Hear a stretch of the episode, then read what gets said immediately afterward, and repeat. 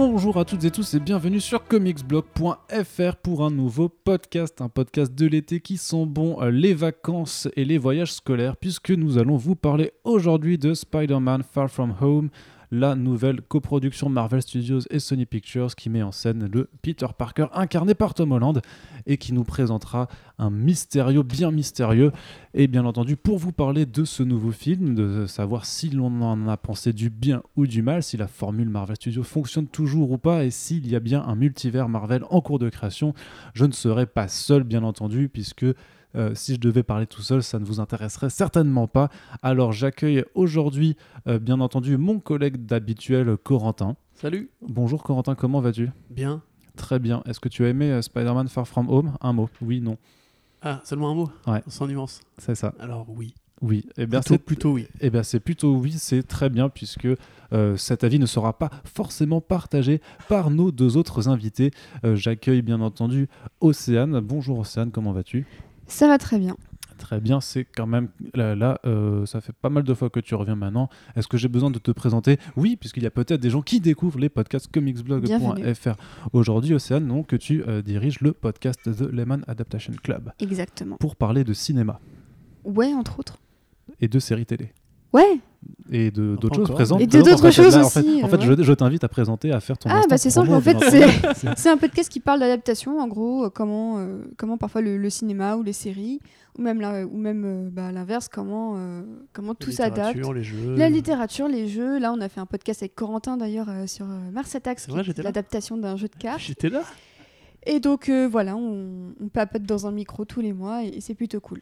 Et donc, si vous n'étiez pas au courant que Mars Attack c'était l'adaptation d'un jeu de cartes, bienvenue, euh, je le découvre également. Et nous avons Et donc. pas comme quoi. Bah oui, non, non, mais on en apprend tous les jours. Et euh, j'ai donc le plaisir d'accueillir un petit nouveau euh, dans les invités. Enfin, petit nouveau, pas exactement, puisqu'il était déjà présent il y a bien longtemps quand euh, la rédaction Ah là là était là. nantaise. Il était là avant nous tous. Il était, il était là avant nous tous et pourtant il est bien plus jeune. Il va passer son baccalauréat peut-être d'ici l'année prochaine, on ne sait pas. Benji, salut à toi. Bonjour, je te remercie pas pour cette intro. Bah écoute, euh, en général, t'inquiète pas, personne ne me remercie pour mes intros, donc euh, tu ne sors pas non, du lot. Je, je suis euh, fidèle lecteur du site euh, et, euh, et euh, j'ai Avec un peu contribué- plus d'entrain quand même. J'ai si- euh, contribué euh, 100 euros dans le crowdfunding pour faire Effectivement, Bah, c'était la règle sine qua non pour venir parler dans un podcast. Voilà. Est-ce que tu vis encore dans le 91 Euh, non. Mais Du coup, il faut que tu changes de pseudo, mec. non, non, mais je, je m'appelle Benji 91, c'est un pseudo post-ironique. Je voulais le rappeler à tout le monde.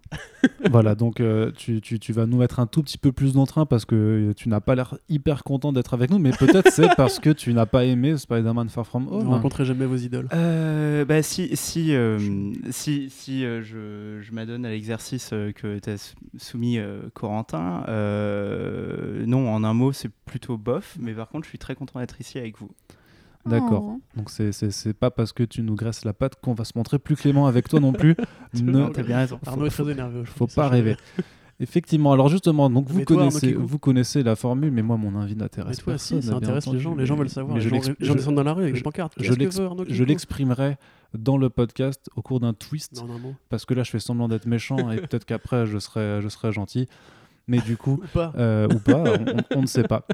En tout cas, on connaît la formule des podcasts comme ISO. Bien entendu, la première partie est sans spoilers. Euh, on va commencer par faire un tour de table pour exprimer notre ressenti général sur le film. Du style euh, j'ai bien aimé ou euh, j'ai j'ai pas super bien aimé. Comme ça, le débat sera les concis, gens sont concis et intelligible. Océane, je te laisse la main en premier. Fais-toi plaisir. Alors, j'ai plutôt aimé. J'ai quelques réserves, notamment sur Mysterio, notamment sur le script et sur certains personnages euh, secondaires qui m'ont l'air de plus faire du surplace qu'autre chose par, rapport à, Homecoming. Mais globalement, j'ai pas- j'ai passé un chouette moment. J'ai bien ri. Je trouve que l'action a, bien bien augmenté en qualité. Et franchement, tu me dis que c'est John Watts qui réalise euh, Far From Home, je ne te crois pas après Homecoming. Donc ça, c'est vraiment un point très très positif. Euh, après, voilà, malheureusement, il y a quelques défauts inhérents à la Marvel Formula. Donc, euh, j'en suis pas ressortie ultra conquise, mais j'ai passé un chouette moment. J'ai pas été déçue et je pense que c'est quand même ça le principal. Ou peut-être que John Watts a une meilleure euh, seconde unit de, de réalisation pour C'est quand même bien que Marvel ait mis les moyens ça. parce que c'était quand même une, grosse- une des grosses critiques sur Homecoming, c'était les scènes d'action qui étaient quand même pas folles folles. Là, on sent que Marvel a écouté, donc euh, on, va pas, on va pas s'en plaindre pour une fois qu'ils écoutent. Très Absolument. bien. Alors non, je non, c'était pas à toi de parler du coup. Donc euh, va falloir rester bien tranquille Benji s'il te plaît. C'est pas parce qu'on vient du 91 que on peut tout se permettre. Euh, ouais, tu vois, Je viens du 91, je sais me bagarrer. C'est Niska qui l'a dit. c'est ça. De fin. Ouloulou. Corentin, je fais de- dans l'ordre des aiguilles d'une montre euh, qui tourne donc euh, dans ce sens-là et euh, je, vais te donner sens. la parole. Est-ce que tu as euh, un- quelque chose d'autre à ajouter Ouais, bah, là-dessus. pas grand chose de plus concret, on va dire, mais surtout, euh, moi, si tu veux, j'y allais un peu quand on l'a déjà, quand tu m'as, en as parlé en fait, parce que tu l'as vu en premier, enfin, pour je presse à ma place. Euh, J'étais un peu en mode genre, je m'en fous en fait, tu vois, c'est Marvel Studios, c'est bon, j'en ai marre, je veux juste attendre de la nouveauté, des crossovers, des réels plus ambitieux. Et euh, Spider-Man, c'est jamais effectivement, on a vu pour moi les limites de John, de John Watts sur euh, Homecoming, et même si j'aime bien le film, ça restera jamais, comme je dis dans mon, vieux Fred tout pété, euh, que un truc qui a été racheté et qui me reprendra jamais comme c'était le cas avant, quoi. Donc, ouais, j'étais un peu en mode genre, écoute, je m'en fous, je vais aller le voir, je connais déjà tous les twists, euh, ça sert à rien d'essayer de me leurrer. Et au final, il y a quand même des trucs qui m'ont surpris. Il y a quand même des scènes de réal où je me suis dit, ouais, ça, tu vois, c'est au-dessus d'un Marvel normal, c'est au-dessus d'une réal de. Je trouve ça mieux filmé Captain Marvel, je trouve ça mieux filmé que Man and the Wasp, je trouve ça même parfois mieux filmé que Black Panther. Euh, pour moi, les scènes d'action de Black Panther sont quand même. Enfin, le meilleur combat, ça reste celui sur la cascade, tu vois. Là, pour le coup, la scène à Venise, je trouve qu'elle dépote, franchement. Euh, la scène de combat final, t'as des idées avec des plans GoPro et tout qui sont vraiment pas dégueux. Euh, donc c'est ce que je voulais d'un film Spider-Man. Pour moi, c'est un héros qui, qui voltige, qui est virevoltant, qui, qui doit appeler à une mise en scène un peu spectaculaire. Et tu l'as. Après, t'as tout ce qui est Marvel Studios. Et pour moi, Marvel Studios n'aime pas Spider-Man profondément. C'est-à-dire qu'ils aiment Tom Holland, ils adorent Tom Holland, mais ils comprennent pas Spider-Man, l'intérêt de Spider-Man en solo. Du coup, ils veulent absolument l'inscrire dans une sorte de filiation avec Iron Man, parce qu'Iron Man est leur héros euh, fétiche, c'est leur Superman à eux, c'est le mec qui a créé leur univers. Et ça, ça me saoule. Comme ça me saoule de voir sur l'affiche qu'il a pas son masque sur la gueule, alors que le masque c'est quand même le plus, le plus iconique du personnage. C'est pas la tête de Tom Holland que j'ai envie de voir, et on la voit plus souvent que le masque dans le film, c'est quand même un peu triste. Euh, les vannes ne m'ont pas convaincu dans l'ensemble. Mais honnêtement, il y a vraiment des, pépites, des perles dans ce film que je trouve vraiment. Ouais, tu, sens quand même qu'il y a un effort de fait, qui n'est pas juste un film de commande normal. On en parlera pour Mysterio, mais il y a vraiment une scène qui, moi, me fait. euh, comme tout, tout le monde en a parlé, mais elle me fait vraiment très plaisir. Et du coup, en sortant, j'étais en mode genre, bah, mine de rien.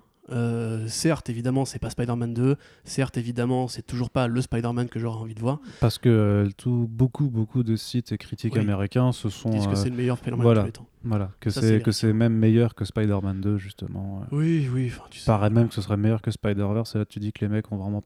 Ah ouais, non, pas par compris contre, quelque chose, voilà, hein, tu vois. mais bon. Après, c'est ça aussi, il y, a il y a un comparatif qui se fait avec Spider-Verse qui est, qui est malheureux mais qui est naturel. Et moi, il y a des promesses, pour le coup, très Marvel Studios que je trouve vraiment. Tu vois, il y a des moments, on en parlera en, en- en spoiler. En spoilers, zone, ouais. mais Bref, du coup, voilà, je suis quand même plutôt satisfait. Quand je suis sorti, j'étais quand même content. Euh, plus content que dans Homecoming. Et je crois que c'est le Marvel Studio que je kiffe vraiment sincèrement.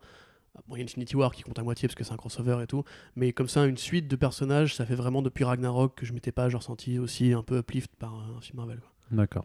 Sachant que la dernière fois que tu avais vraiment été aussi, aussi enthousiaste, il me semble que c'était pour Ant-Man and the Wasp, hein, qui, qui quand même est, est ton Oui, Mais D'ailleurs, les, les preuves existent. Écoutez le podcast, vous verrez. je- Exactement. je- J'ai la banane dans ce disait, je cite Ant-Man and the Wasp, meilleur film de super-héros devant Spider-Man Yerim. 2. Ça, Non, C'était Yerim, je crois. ah, c'est Bon, peut-être On peut le tweet quote. Je, je confonds toujours. Et du coup, donc, je vais prendre la parole pour, euh, pour donner mon avis. Et euh, non, je rigole, Benji. Je, Ah, je- je- Qu'est-ce que t'as je aujourd'hui ne t'ai pas, ben, je sais pas, c'est parce qu'il il me rappelle que je suis vieux, donc j'ai envie de, Je, je tiens le coup. j'ai envie de je suis battre. touché, mais je reste debout. Voilà, j'ai envie de battre le fer un petit peu, c'est rigolo. Non, je rigole, Benji, je vais être gentil à partir de maintenant. Euh, Génial. Peux-tu nous dire, non, je déconne. Peux-tu nous dire euh, ce que euh, tu as pensé du film? Attention, tu ne dois utiliser que des mots qui commencent par E. Alors non, ça ne sera pas fait.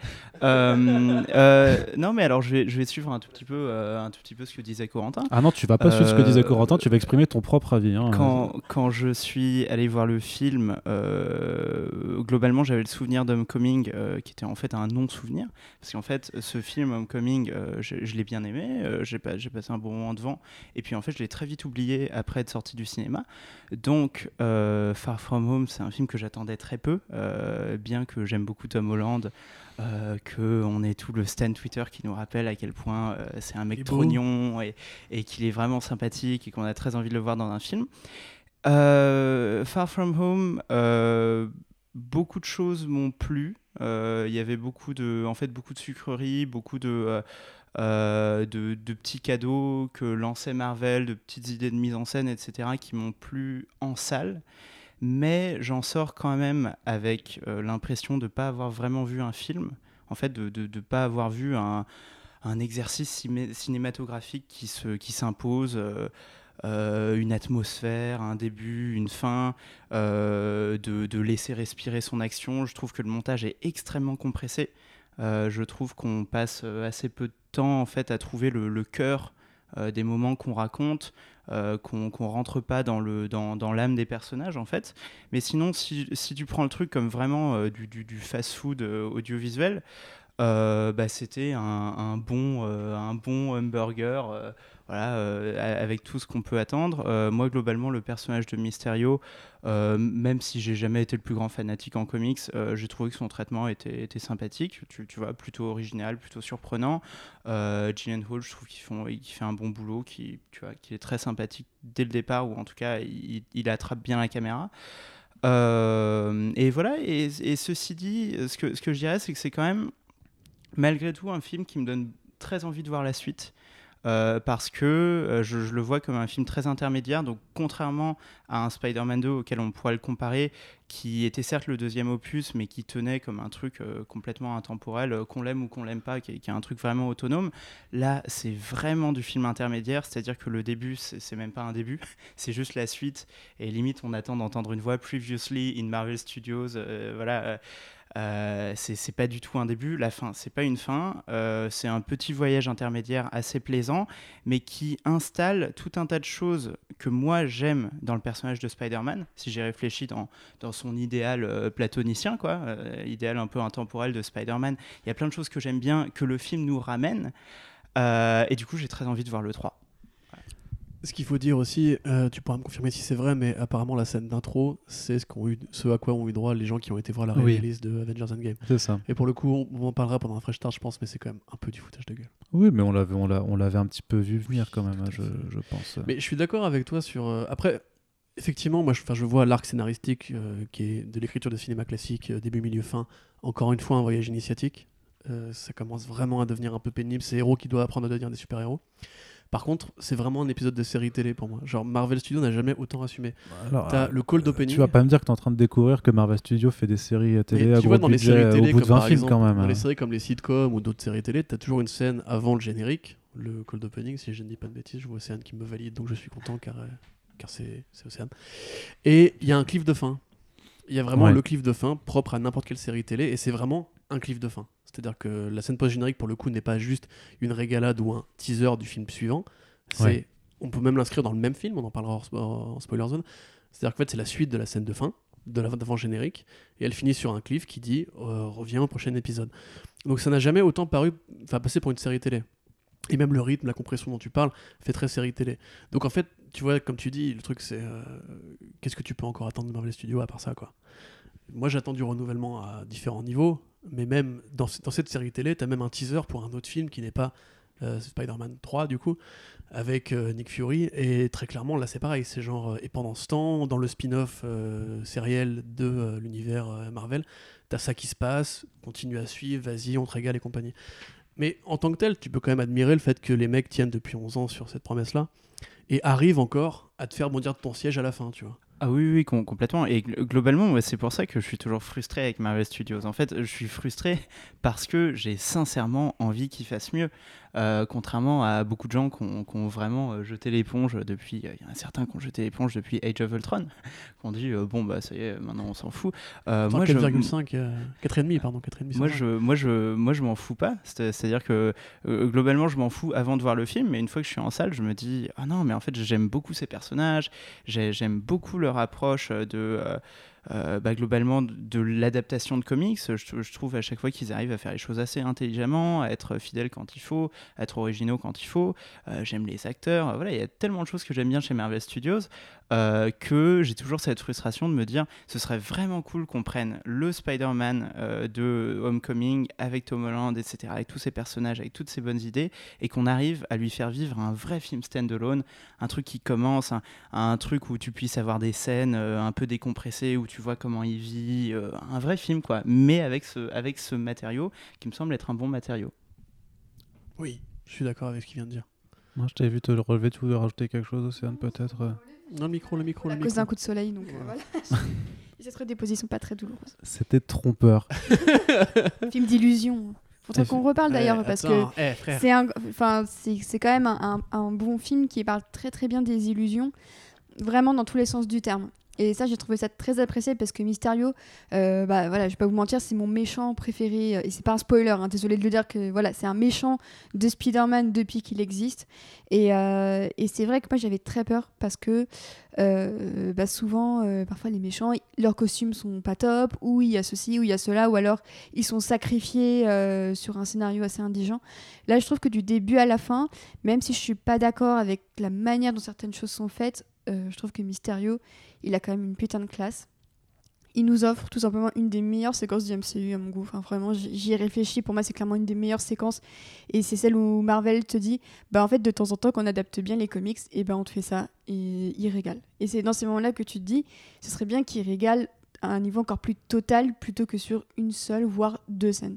Donc, ça, c'est limite un petit peu mon regret c'est que j'aurais aimé qu'ils aillent encore plus loin. Mais en tout cas, pour Mysterio, on en reparlera. Mais j'ai été vraiment, euh, j'étais vraiment ravie de, de A à Z.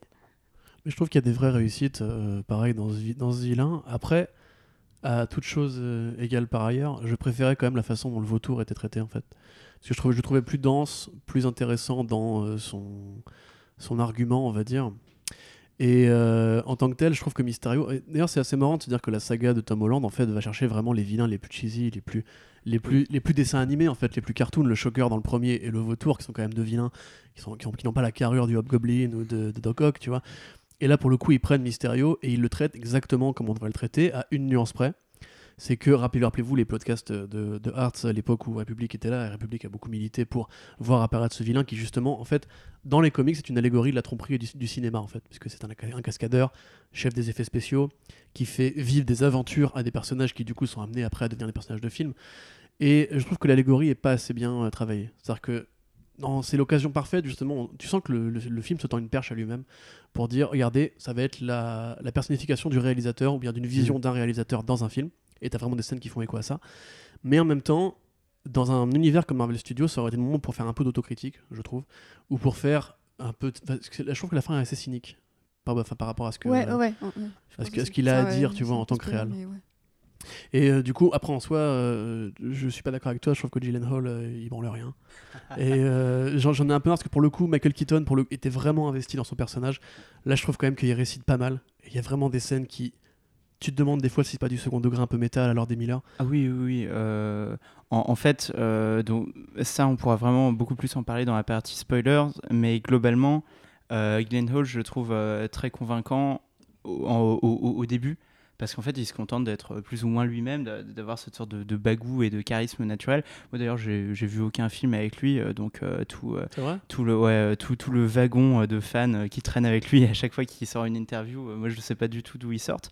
mais c'est vrai que devant ce film je me disais ouais ça, ça, ça a l'air d'être un sacré gars et je trouve que c'est globalement ce qu'il faut pour le personnage à ce moment-là du film. Et sinon je voulais dire que moi je suis totalement d'accord avec Océane. La première réflexion que j'ai réussi à me faire en sortant du film, euh, après euh, avoir dépassé le stade du simple haussement d'épaule où je savais juste pas du tout euh, ce que j'étais allé faire deux heures dans une salle de cinéma pour voir ça, je, me suis dit ah si quand même il y a quelque chose d'intéressant, c'est que Mysterio, même si alors j'ai vu aussi beaucoup de gens se plaindre du fait que, euh, que ouais, l'allégorie du cinéma, etc., ce côté méta n'avait pas été suffisamment exploité. En revanche, je trouve que c'est un, des seuls vilains, en, tout cas, euh, même si tu compares avec Homecoming, qui avait un très bon vilain, euh, qui étend son arc thématique à tout le film parce qu'en fait, il, fait, il fait un peu comme une sorte de parapluie où il, fait, il étend son ombre au film entier, à même des choses qui n'ont pas du tout rapport avec lui, Euh, et tout le film se retrouve à parler de, euh, de tromperie, euh, d'illusion, de mensonges, euh, de, faux semblants. Et du coup, c'est assez intéressant. Et même, même si c'est pas subtil du tout, parce que notamment sur les dernières 15 minutes, tu te retrouves assommé avec ce thème-là. Et du coup, tu en ressors et tu dis oui, bon, ils essayent de parler de tromperie, effectivement. Ils essayent de faire beaucoup de variations sur ce thème. Euh, mais je trouve que c'est quand même bien essayé. Et pour le coup, moi qui avais critiqué euh, le film en disant que c'était pas du cinéma, euh, qui qui il s'adonnait pas à cet exercice-là, euh, ça c'est quand même un plutôt joli essai, je trouve. Ouais, après, moi, je pense que j'ai mon regard tronqué, puisque récemment, ils ont refait leur sortie de Donnie Darko euh, en salle avec la version longue, et on a été le voir, du coup, euh, avec le réalisateur Richard Curtis, c'est ça? Chili. Kelly, Kelly. pardon, pourquoi Richard Curtis? Je sais pas, je suis fatigué. Le- c'est- pour Richard c'est- Curtis. C'est c'est les horaires de France Inter qui. euh, voilà.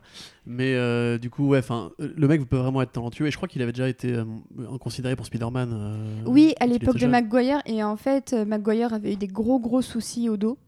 Et du coup, en fait, ils avaient quasiment. Il y avait une sorte de, de- de menace au-dessus de McGuire qui était que Guy Haenel pouvait le remplacer si ses soucis de dos ne se réglaient pas. Donc c'est pour ça que dans Spider-Man 2, à un moment donné, il y a une scène où McGuire se tient le dos en disant Ah, mon dos, j'ai mal. En fait, c'était un peu méta parce que lui-même Ouais, avait des gros problèmes. Euh, I'm back, I'm back, my back, my back. Oui, c'est ça. Ça va faire mal, ça va faire mal, ça fait mal, ça fait mal. Mais d'ailleurs, euh, ils ont joué ensemble dans le film euh, Brothers, c'est ça? Oui, ils jouent Ouais. des, frères, des frères. Ouais, mais c'est un peu le même profil de barbe en plus, c'est marrant. Mais euh, du coup, ouais, enfin, Voilà. à part ça, si on doit donner un avis vraiment non spoiler, euh, moi je dirais, on, on détaille ou on... tu me dis si tu veux enchaîner? Non, je vous écoute. Ok, bah, je trouve que dans l'ensemble, quand même, j'ai du mal à retrouver le côté un peu candide et euh, euh, Ferris Bueller-like du premier. C'est-à-dire que dans le premier, c'est un hommage à, à John Hughes. Euh, et ça marche super bien, c'est plein de répliques à la con, genre j'étais un enfant avant, j'ai rencontré une femme forte et tout, et c'est c'est mortel. Euh, ça fonctionne bien à ce niveau-là, mais je trouve que ce qu'il essaie de donner, si tu veux, ce, corps qu'il veut donner en fait à toute la classe, avec des personnages hauts en couleur, justement très John Hughesien, euh, au bout d'un moment, ça finit par tirer sur la corde. Quand, quand le prof il a dit 20 conneries en, en une demi-heure, t'as envie de dire, mais j'ai compris, c'est le prof maladroit, etc. Euh, cesse, tu vois, dose mieux, etc. Et je trouve que Zendaya, par- particulièrement, ne s'inscrit pas du tout dans cette dynamique. Mm.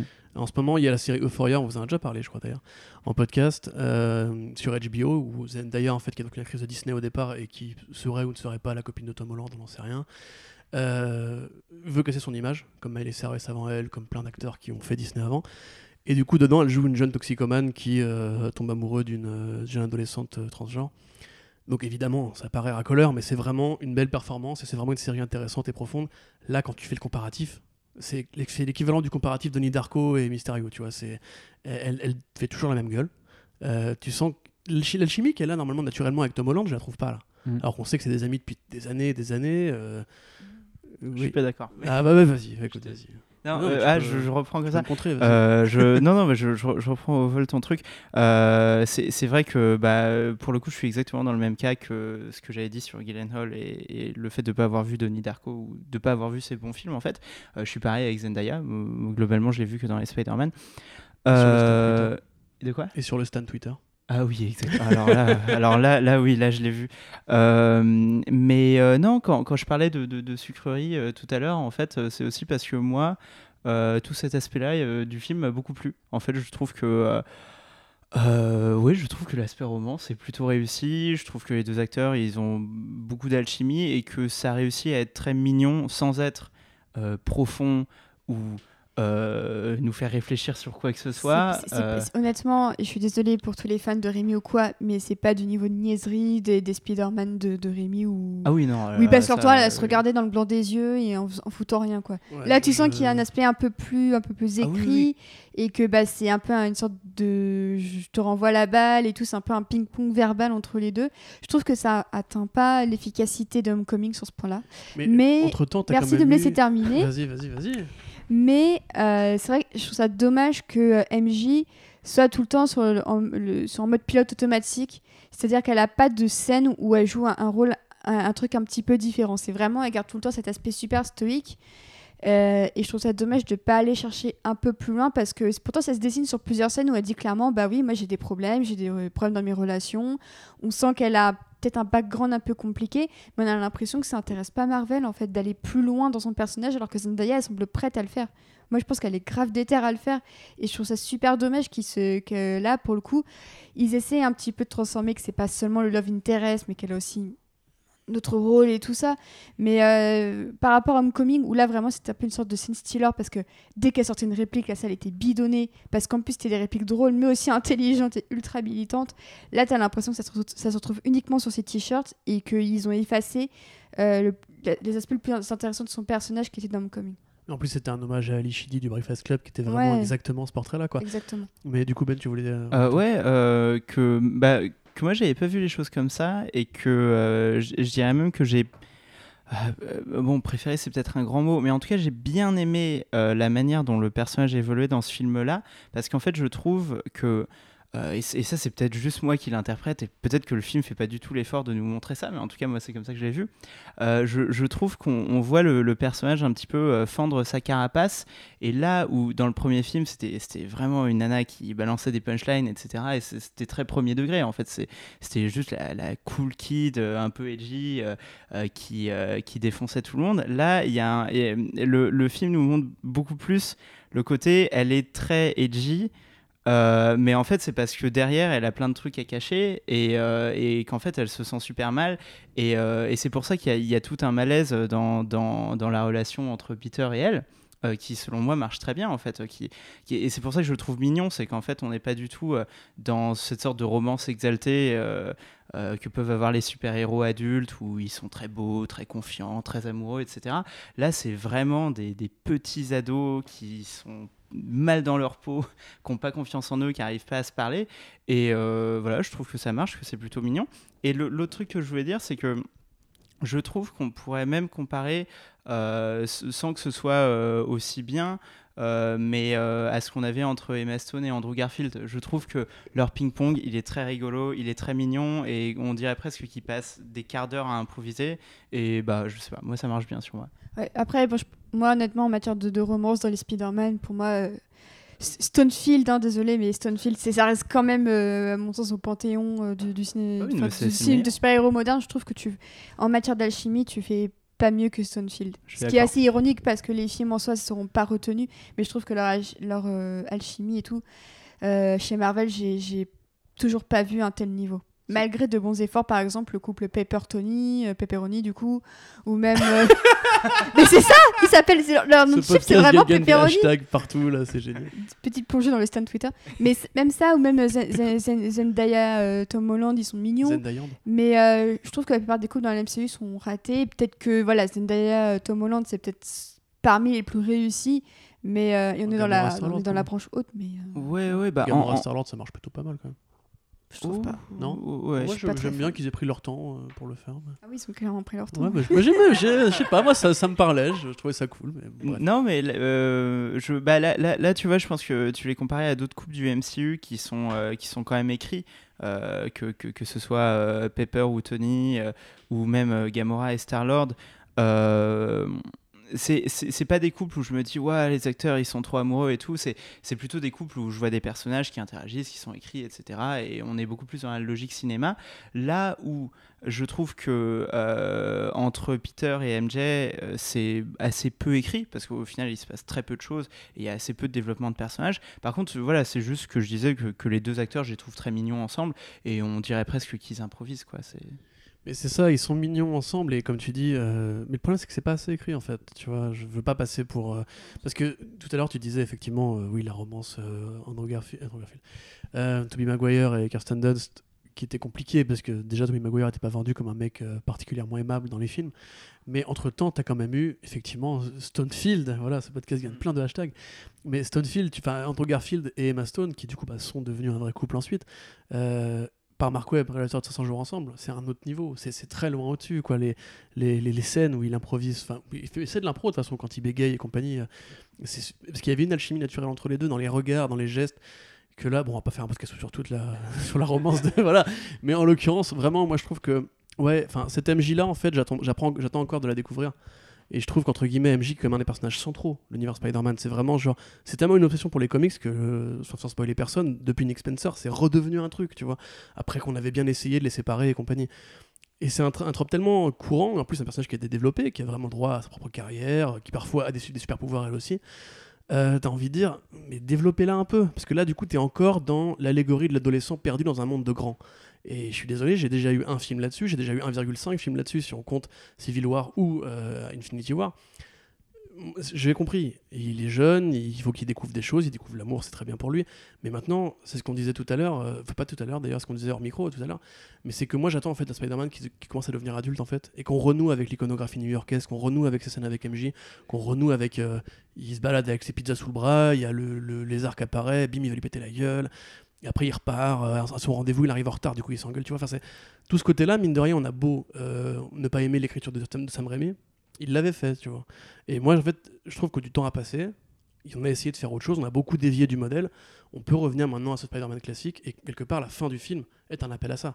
Quand il est, euh, Ah ouais. justement, parce que la- Enfin, sans il spoiler faut- personne, Il faut pas dire. la fin du non mais c'est pas un spoiler de dire que la fin du film se passe à New York tu vois la fin du film se passe à New York et c'est un appel justement à ce, ce- cette reconnexion avec les thématiques classiques de Ditko et de Romita et compagnie En même temps, le titre du film, c'est Far From Home, donc euh, c'est normal de pas voir New York.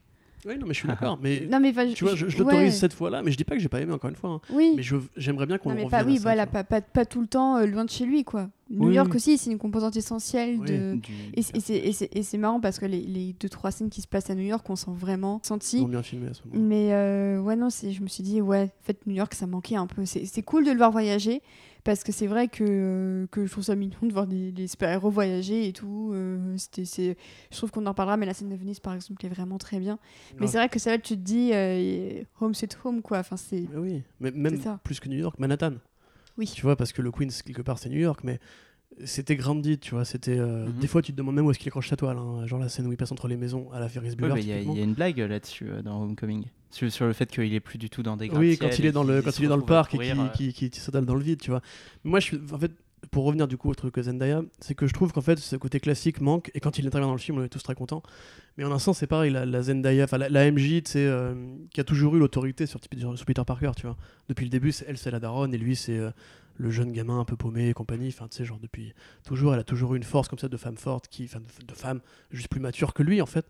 Et euh, autant j'aime bien l'idée qu'on voit MJ à travers ses yeux, donc comme un petit peu un personnage mystérieux, énigmatique, qui n'arrive pas trop à lire et compagnie. Autant je pense qu'il est temps de revenir vraiment à.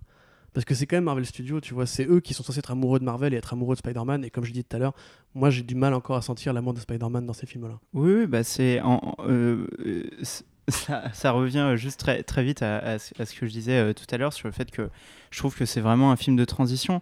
Et, euh, et c'est vrai que c'est à la fin du film que j'ai compris en gros quel avait été le, le projet de Marvel Studios depuis le départ, qui est en fait de euh, tous ces exercices qui consistent à déconstruire un héros, euh, on en a plein dans les comics, dans les films, où on te dit euh, mais alors est-ce que c'est toujours le même héros si tu lui retires sa cape, son masque, son machin, son ceci, son cela, etc.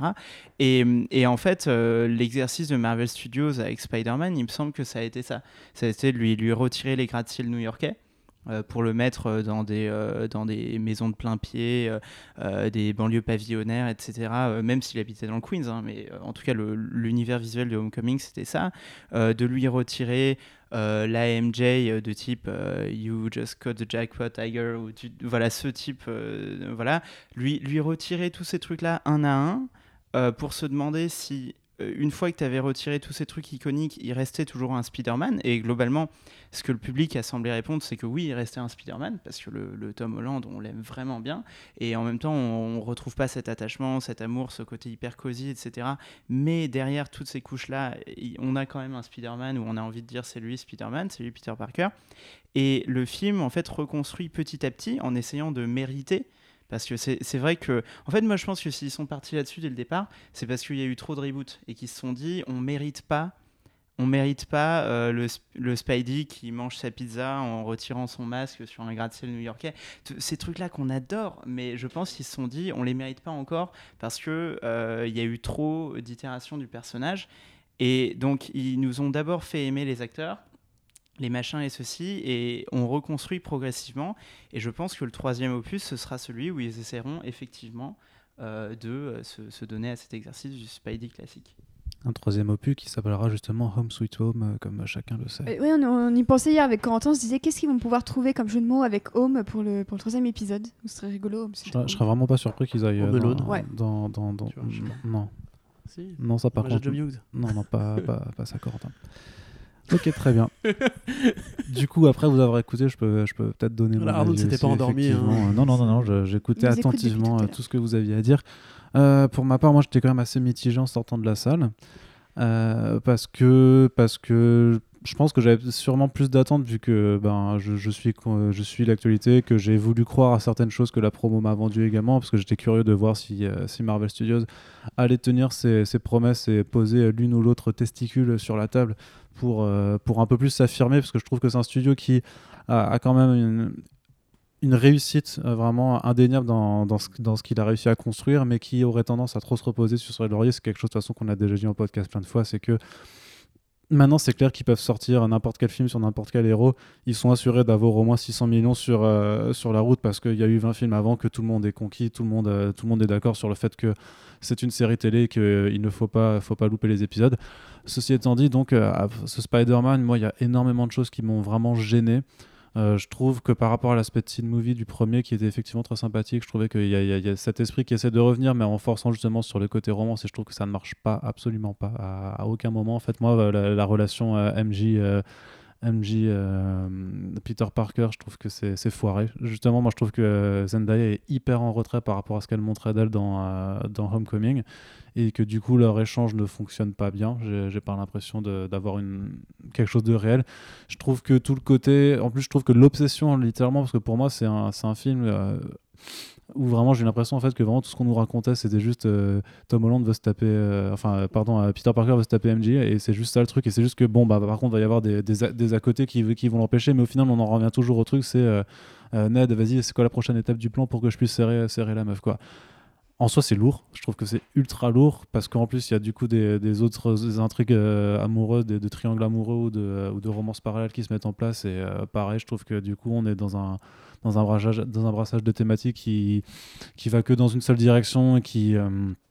Ouais, qui, montre très très très vite ses limites. Pareil sur, sur l'humour, je sais pas qui a écrit le film euh, par rapport au premier, mais je, Non, c'est des, je crois que c'est des scénaristes différents. c'est des scénaristes Ouais. différents, donc c'est pas euh, John Delaney et euh, Francis Machin là. Et je trouve que ça fonctionne pas non plus sur l'humour. Pourtant, je suis relativement bon, bon client. J'ai bien rigolé devant Shazam. Généralement, l'humour Marvel Studios, c'est c'est quelque chose qui prend avec moi assez, assez simplement. Mais là, je trouve qu'il y a énormément de, de scènes en fait où tu as l'impression qu'ils enchaînent les gags parce qu'il faut faire les gags. La première moitié du film, je la trouve ahurissante de lourdeur euh, à ce niveau-là. Sur ce, ce côté, euh, un voyage, une scène, euh, un gag et, une scène d'action. Et ça s'améliore heureusement sur, sur la deuxième partie après un, twist. enfin, un twist, on en reparlera quoi. Mais ouais, je trouve que ça- je trouve que les professeurs, enfin les personnages, enfin tous les autres personnages en fait secondaires de, la classe de Peter Parker sont horribles, horriblement écrits et horriblement pas drôles. Les profs, j'avais envie vraiment de les sortir. Et donc c'était euh, ouais, c'était vraiment assez assez euh, assez désagréable euh, sur la première moitié. Je trouve que effectivement ça s'améliore par la suite. Je trouve effectivement qu'en termes de scène d'action, je me rappelle plus très bien de Homecoming, mais il y avait effectivement des passages qui sont, euh, qui sont très intéressants à voir. Effectivement, ce, Peter Parker, euh, même s'il n'est pas dans New York, euh, arrive à, voltiger, à faire des choses. Je trouve qu'effectivement, tu as aussi de la générosité malgré tout, parce que euh, en termes d'éléments de, du tisseur, bah, on a les spider costumes. Je trouve que c'est quand même un, point qui est important et qui est vachement chouette à retrouver. Parce qu'on en a trois ou quatre différents au final dans le film et c'est j'a- j'aime bien un peu ce, genre d'élan de générosité effectivement l'utilisation de Mysterio permet d'avoir les meilleures séquences euh, du, film. Et je pense parmi les meilleures séquences effectivement que, que le a, pu nous donner.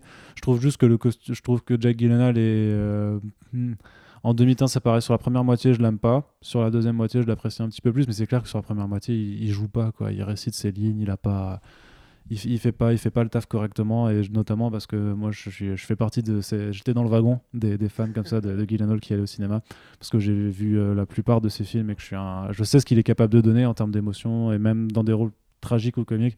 Donc là il est clairement clairement pas euh, à 100% de sa performance.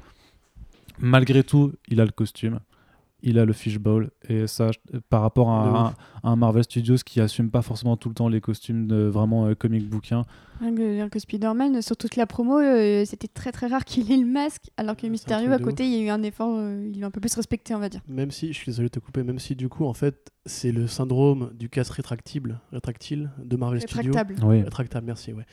Ils l'ont foutu à Iron Man. À l'époque, c'était bien. Mais maintenant, en fait, les mecs peuvent décap... enfin, c'est enlever le truc euh, en claquant des doigts. Quoi. Alors bah après, ils trouvent un subterfuge. c'est- non, quoi, mais, oui, mais, mais, que- mais quand c'est un aquarium, quand même, c'est compliqué à justifier. Je comprends pas comment Oui, ça oui, c'est sûr. Malgré tout, de l'appar- malgré tout, l'apparence est Un là. verre qui se déplie. euh. Malgré tout, t'as quand même l'apparence qui est là, t'as la, t'as la cape, t'as as plein de choses. Même les, les, les monstres, hein, les monstres qu'on a vus dans les bandes annonces, je trouve que c'est vraiment pas, pas dégueu. hein. je veux dire, euh, Ouais, on, carrément. on- on crache souvent un peu sur les fonds verts et les effets spéciaux. Je suis plutôt, je trouve ça plutôt cool et je trouve que l'intérêt de ces méchants par rapport à, à Mystérieux et par rapport à ce que le film raconte sur justement sur les illusions et tout ça, sur le cinéma, je trouve que c'est euh, vachement intéressant à ramener. Par contre, un autre point qui m'a énormément saoulé et c'est plus à prendre en compte dans la construction série télé de- des films Marvel Studios et le rapport forcément de Far From Home à Avengers Endgame et à ses conclusions. euh, c'est le rapport à Iron Man parce que parce que le mec est, parce hein. que le mec est mort et, et il continue à, en- à en faire Ouais, des bah caisses là-dessus quoi et c'est insupportable en fait ça, devient juste enfin t'as, t'as- effectivement t'as envie de voir un héros qui qui est pas encore en train de douter de lui à chaque fois euh, parce qu'il y avait déjà la construction de euh, de, de, de d'être le Spider-Man par rapport à son mentor et maintenant que le mentor a disparu c'est euh, faut encore que je me construise mais tout seul. Non mais en fait non t'es, normalement t'es passé par là. Enfin t'as, t'as sauvé le monde euh, avec euh, Thanos et tout ça. C'est, bon fais, fais quelque chose sois un ré- réel héros arrête toujours de te remettre en doute et de passer par voilà le voyage initiatique pour réapprendre à être héroïque et, et à assumer d'enfiler ton costume. Pareil, ça- cette, cette fuite qu'il a toujours de je me casse parce que je vais aller en vacances, que j'en ai besoin. Puis euh, Yannick Fury qui veut me voir, mais je me, je me casse parce que j'ai pas envie de lui Fury. parler. euh. Yannick Fury, pardon. Yannick Fury, ouais. je sais pas pourquoi j'imagine un Yannick Fury. du coup. Ouais, mais euh, c'est la version, c'est la version suédée euh, par euh, Marvel Studio. Euh, voilà, Marvel la- Studio. la- Marvel Studio qui est la version croate de, de Marvel Studio. Ils font des films à petit budget, mais ça marche quand même. Ça marche Ouais, quand c'est même. pas mal. hein. Donc voilà, et, mais c'est vrai qu'en sortant de salle après, enfin il y a quand même que, faut avoir aussi le recul et se dire euh, malgré tout qu'est-ce que je viens de voir par rapport à tous les autres films qui, qui ont eu. C'est vrai que moi je trouvais que 2019 était assez décevant parce que ben, Captain Marvel c'était hyper décevant euh, par rapport à ce qu'on pouvait en attendre, euh, à la fois dans le fond que sur la forme. Avengers Endgame pour moi a pas tenu forcément toutes ses promesses. Et puis avec le recul il y a un certain voilà la manœuvre commerciale qu'ils ont faite je trouve qu'elle est vraiment vraiment gonflée que ça ça met un peu euh, pas en colère non plus tu vois mais, mais je trouve que ça, ça me fait prendre du, du recul vis-à-vis euh, à, si tu veux à l'appréciation que j'ai de, de, de ce studio en tant qu'entreprise et vraiment de, du MCU en tant que, que projet on va, on va dire. Mais c'est vrai que il y a des belles scènes d'action, il y a une certaine générosité sur, avec les costumes, avec le vilain. Il y a, euh, il y a une scène, pour moi, la, première scène post-générique, mais qui en deux minutes, à la limite, a réussi à me faire oublier complètement en fait que je m'étais un peu ennuyé pendant les, deux heures précédentes. Et le fait de me rendre compte de, ça et de, voir que, ouais, effectivement, ils arrivent encore à, te faire vibrer, même si c'est avec du cliffhanger, tu vois, même si c'est, euh, ils te mettent, ils te mettent, euh, ils te mettent un caméo qu'il faut, ils te font une, révélation qu'il faut aussi, et paf, tu dis, ok, ouais, j'ai envie de voir la suite, et ça, et, le truc qui est intéressant du coup, bah, je pense par rapport à cette réception, c'est qu'on ne sait pas à l'heure actuelle. euh, quand est-ce qu'on va revoir Spider-Man dans un film on, on connaît les projets en date de Marvel Studios. On sait qu'il y a Shang-Chi, euh, Black Widow, euh, Eternals qui sont a priori prioritaires, peut-être un Doctor Strange 2. On sait que Black Panther 2 et Captain Marvel 2 arriveront. Mais du coup, se pose la question de merde, de, Tom Holland, enfin Peter Parker, quand est-ce qu'on va vraiment avoir de, ces nouvelles, notamment par rapport à ce qui se passe Et je trouve que c'est du coup, ça, ça permet de, ramener cette, exci- cette excitation de qu'est-ce qui va se passer ensuite. Mais le problème toujours que j'ai avec ça, parce que si je l'apprécie, c'est que Marvel Studios, j'aimerais bien voir un film où je suis content d'avoir apprécié le film et pas simplement en fait une brique euh, dans une longue chaîne en me demandant juste de quelle couleur sera la brique suivante. Mais je trouve qu'on en est vraiment pas loin euh, pour le coup. Je dis pas que c'est le meilleur Marvel Studios depuis longtemps, tu vois, mais vraiment, il a ce côté un peu ragnarokien, pas au sens de l'humour, mais au sens où il arrive à développer un truc qui. Enfin, Mysterio, c'est un peu plus que le vilain Marvel classique. Ouais. Dans le film, t'as un peu plus que la thématique classique de vais-je apprendre à devenir un héros et serrer la fille à la fin. Et t'as un côté un peu dépaysant euh, du voyage, euh, de l'em- l'emballage général. Et puis je trouve qu'en fait, ils utilisent bien l'univers Marvel en tant que quantité, tu vois. C'est-à-dire que, donc, comme on l'a dit, t'as Yannick Fury, euh, et euh, qui du coup, en un sens, est une version suédoise de Nick Fury. Euh, oui, t'as en général, donc, mais en fait, je suis d'accord avec toi sur un truc, c'est qu'à la fois, moi, ça je suis content de voir que du coup, il y a une filiation avec Iron Man, parce que c'est quand même une saga de long terme et une série Ouais. de télé, mais en même temps, t'avais les mêmes problèmes dans Endgame, c'est-à-dire que t'as l'impression que Kevin Feige, euh, devant son miroir, se met un high five tout seul en mode putain, t'es un bon mon gars, et se dit regardez, rappelez-vous Iron Man 1 avec ACDC, ah, on était bien quand même. hein. Regardez, on va encore prendre Happy Hogan qui est John Favreau, le mec qui a réal Iron Man 1 et 2, qui a lancé toute la boîte et qui va valider euh, Tom Holland pour la suite. Et t'es en mode genre. vous pouvez pas juste faire Spider-Man sans forcément faire ce, ce lien-là, parce que c'est vrai que on pourrait compter les plans avec Tony Stark. C'est l'univers partagé aussi, c'est le principe. Ouais, mais tu vois, c'est ça, euh, c'est le double jeu en fait. Mais je trouve quand même que c'est un peu trop forcé, tu vois. C'est-à-dire Mm. que si- si- s'il n'y avait pas Iron Man avant ce film-là, il n'y aurait pas de film. C'est-à-dire qu'il fournit la techno, il fournit l'argument principal, il fournit le MacGuffin. C'est. Tu vois, et il fournit même un thème musical. Enfin, il fournit les et- et costumes. quelque part, il fournit euh, le, le vilain, quoi. ouais, il fournit euh, le vilain. Bah ouais, tu vois. Et on en est encore là, tu vois. C'est encore une fois. Enfin, on- je pense qu'il faut pas la se Oui, oui, on va, pas, on va passer hein. en, en partie spoiler. Alors, du coup, euh, Benji, tu, tu vas nous faire un générique spoiler? Non. bah, tu, tu es musicien, donc spoiler, tu, tu vas nous un faire un. Voilà. Euh, non, non, bah. Bon Bienvenue à la générique, mais non, non, bon générique. Tout à l'heure, tu chantais là. Alors, qu'est-ce qui, se- qu'est-ce qui se passe Euh, hier, ouais. Le bisutage. Bisutage, truc affreux. Donc, du coup, Euh, j'ai pas compris, on est dans quelle partie là? On est dans la partie spoilers. Yes, très bien. Et ben, du coup, voilà, euh, Mysterio et vilain, boum, Voilà, blam. bam. Qu'est-ce qu'il y a personne Quelle surprise. Les gens sur Twitter qui m'ont dit hier, mais c'est pas un spoiler de dire que c'est un vilain? Euh, Non, non, non, arrêtez. Il faut, arrêter à un moment donné le foutage de gueule. Je veux bien comprendre que les gens spoilent très très vite sur les réseaux sociaux. Ça me fait chier aussi. Mais à un moment donné, si t'es même pas capable de dire que Mysterio est un super vilain, honnêtement, je sais pas ce qu'il faut faire, mais juste, euh, voilà, relativiser un petit peu. euh, faites quelque chose, mais venez pas faire chier les gens sur ça, quoi. Après, tu peux avoir envie de croire à ce que te vend Marvel Studios avec ses bandes annonces en disant regardez, on va un peu changer la donne parce que Mysterio, ça va être euh, un super pâle, machin, et qui- qu'en plus il vient d'une autre planète, machin. Très honnêtement, est-ce que des gens y ont cru à Mais je ça, pense que fait des gens y ont cru. Je pense que des gens y ont Oh, cru. non. Mais si, parce que même, même dans ma critique, il y a des gens qui ont fait Ah, donc c'est une critique sans spoiler, mais tu, euh, tu confirmes à demi-mot que Mysterio Oui, il non, est ça, méchant. Je parce dis, que euh, je justement, dis- il n'y croyait pas. Bah ouais, mais je dis, euh, je dis, je dis juste que oui, si t'as lu un minimum de comics ou fait ta recherche Wikipédia avant, bah tu seras pas surpris justement du, du, du Mais pseudo tout le monde s'y twist. attendait, tu vois, bah, ça, ça, Et puis même les affiches, bien. les affiches, c'était euh, Mystère avec ses rayons et t'avais Spider-Man, t'avais l'impression qu'il se battait quoi. Enfin, Ouais. je comprends Ça pas. me fait penser à quand j'avais été voir The Dark Knight avec mon petit cousin et que euh, à un moment donné dans le film, on voit que Harvey Dent se retourne et a la gueule cramée et il me fait Oh, c'était double face J'étais là. Bah oui, Google. C'est Harvey Dent. ouais. Bah alors, Après, il avait 11 ans. C'est un peu le euh, principe. oui, il a 11 ans. Mais euh, je sais, mais j'ai pas dit, pas dit Google, je me suis dit, bah oui, Google, mais en fait, c'est- pas Oui, évident enfin, pour plein de gens en fait. Enfin, être jeune et ne pas avoir de culture, c'est pas une excuse quoi. Tu Non, vois, mais c'est vrai qu'il faut, pas, il faut se rappeler qu'il y a plein de gens qui, qui savent même pas qui est Mysterio. Hein. Oui, oui, bah, bien sûr. euh, même qui connaissent pas le nom Mysterio. Non, mais c'est. On oublie parce que pour nous, on a grandi avec les dessins animés et compagnie, mais il y a des gens pour qui Spider-Man, c'est. il y a- il y a- Le nombre de gens qui oublient de mettre le tiret dans les. Mais même, même France Inter, oublient de mettre le tiret dans les posts Twitter de tu vois, Ah, tout truc, ça, c'est quand même des évidences. Euh, Oui, mais après, comme dit, Tout à l'heure, Geoffroy est passé à une émission sur, sur le Figaro, on lui a demandé quelle était l'identité, enfin le vrai nom de, de Mysterio. Alors moi, je connais la plupart des noms euh, civils de ces vilains-là, mais tu dis à un mec, ah, Quentin Beck, il dit non, ça- non. Mais déjà même Peter Parker, ça a mis du temps à rentrer, tu vois. Mais après, moi, je suis d'accord que entre guillemets, euh, par, par, pure logique cinéphilique, il n'y a pas d'autre vilain qui a été, enfin, pas d'autre acteur qui a été casté pour euh, un rôle de vilain éventuel. C'est quand même gros de te dire que la promo a pas forcément été faite que sur les, euh, les, les Elementals. Donc oui, tu vois bien le truc à 10 km à la ronde et honnêtement, je me suis posé la question genre est-ce qu'ils vont réussir à me matrixer et tout? Et il y a un élément où ils m'ont matrixé. Enfin non, mais j'aurais aimé être matrixé. C'est le multivers. Hmm. On peut en parler vite fait parce que Oui, j'avais dit, rappelez-vous, j'avais hein. dit en podcast que je ne croyais pas à cette théorie. C'est vrai que moi j'étais plus enthousiaste en disant ouais mais t'imagines je pense qu'il y, a- il y a moyen de faire quelque chose et tout juste qu'ils ouvrent la porte effectivement. T'inquiète pas, Phil Lord et Chris Miller étaient, euh, se sont fait avoir aussi. hein. Ouais. Oui alors putain ça. Sur Twitter, ils ont dit Sp- euh, Spider-Verse is coming et tout. Ouais mais non mais c'était euh, c'était pour ça. Ouais. C'était du Et- troll. Et, et c'est encore une fois, c'est une blague de nerd. C'est-à-dire que c'est une supercherie. Il n'y a pas de multivers. Alors paradoxalement, il y a un multivers puisque la timeline Loki est en canon techniquement. Mais euh, la façon dont c'est introduit, où c'est encore une fois le pareil, les mêmes gags que dans les années 2000, quand on t'indique l'idée du multivers et t'as le personnage principal qui est un geek nerdy qui, qui s'emballe en mode genre mais c'est incroyable, c'est une découverte de ouf. Et t'as Nick Fury et Marielle qui sont en mode genre mais quel bolos, regardez-moi ce, ce rat de laboratoire. Mais oui, c'est un truc de ouf s'il y a un multivers.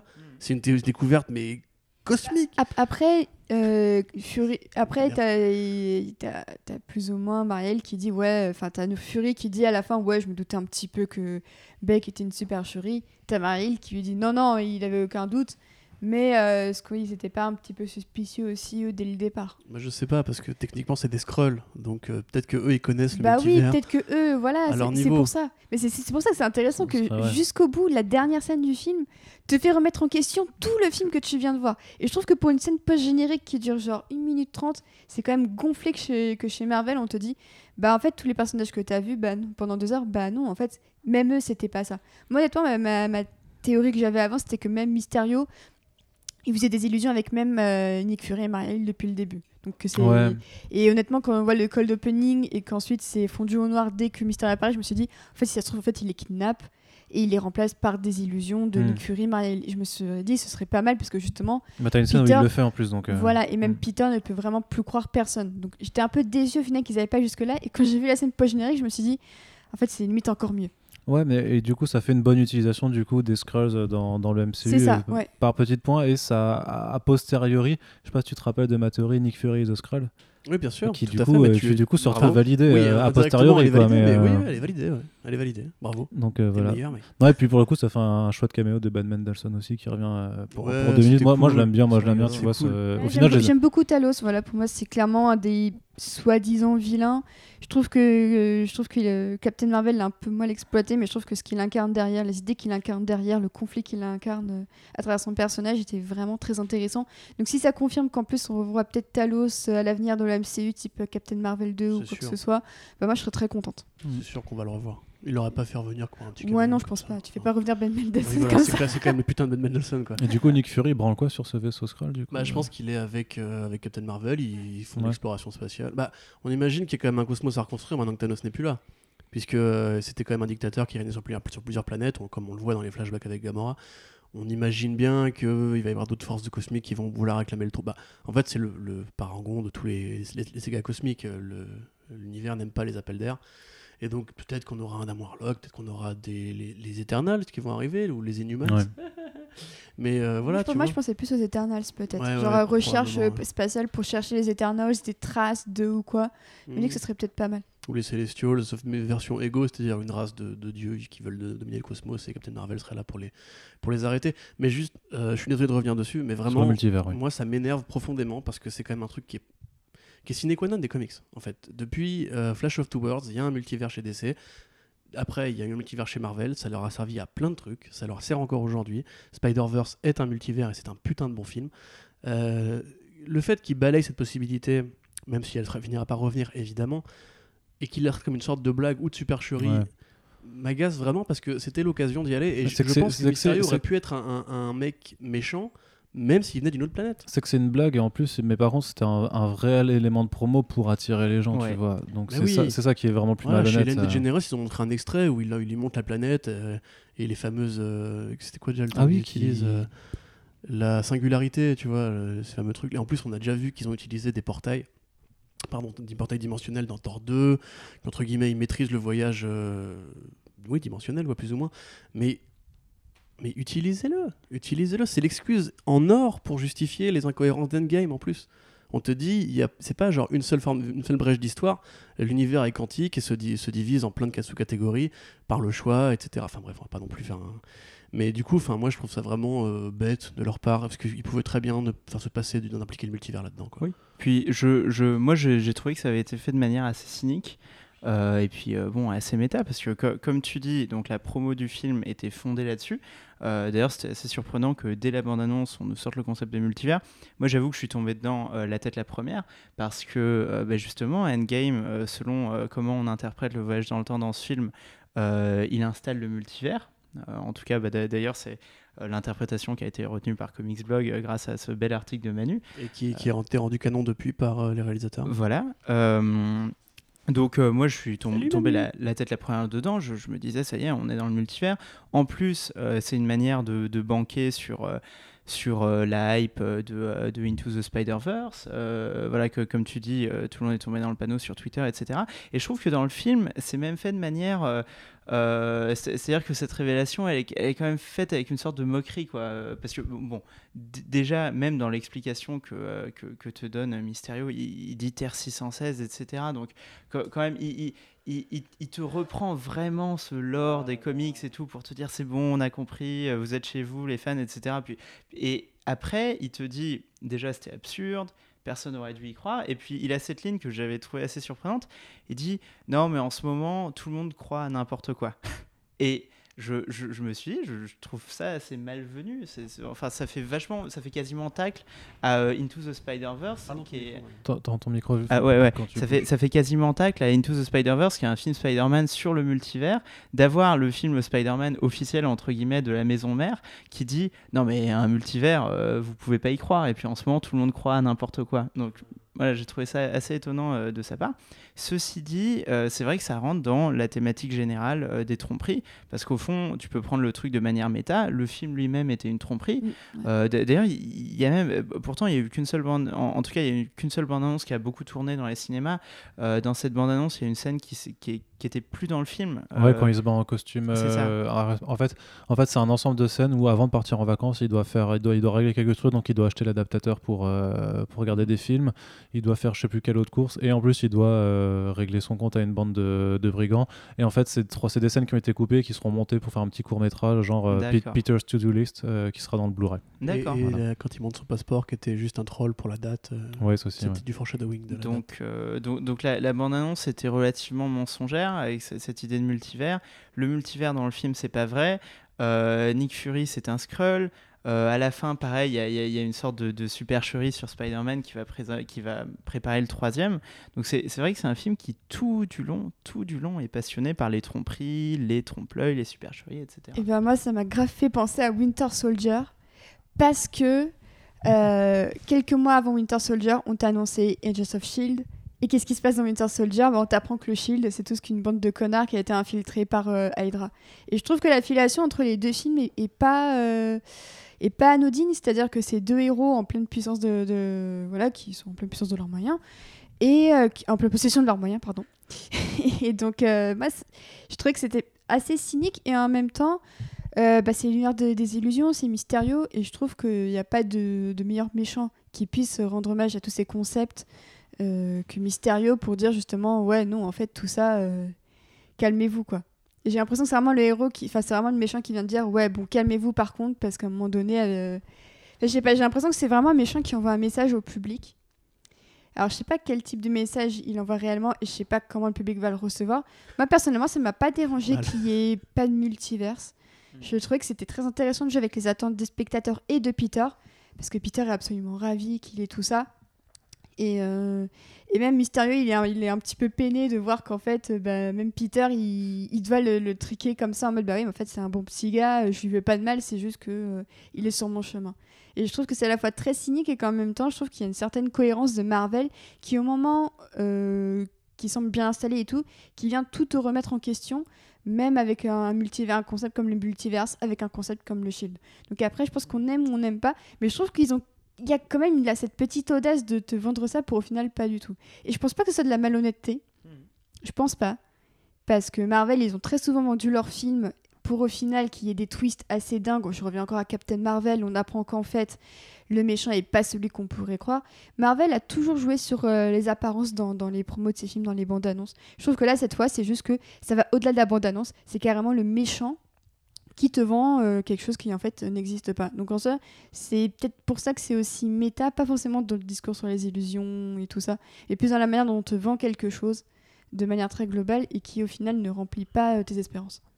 Euh, bah, d'a- D'ailleurs, moi, de, ce point de vue-là, ce, que, tu racontais notamment sur Mysterio, moi, c'est vrai que hum, c'est ce genre de truc où je trouve que le personnage fonctionne plutôt pas mal dans le film. Je, je trouve qu'on on peut vachement suivre euh, Peter Parker dans son chemin. Et d'ailleurs, même en sachant que c'est un méchant, et c'est l'autre truc auquel je pensais quand, quand vous parliez de ça, euh, le, le fait que, bah, évidemment, c'est pas du tout un spoiler de dire que c'est un méchant et qu'on s'y attendait.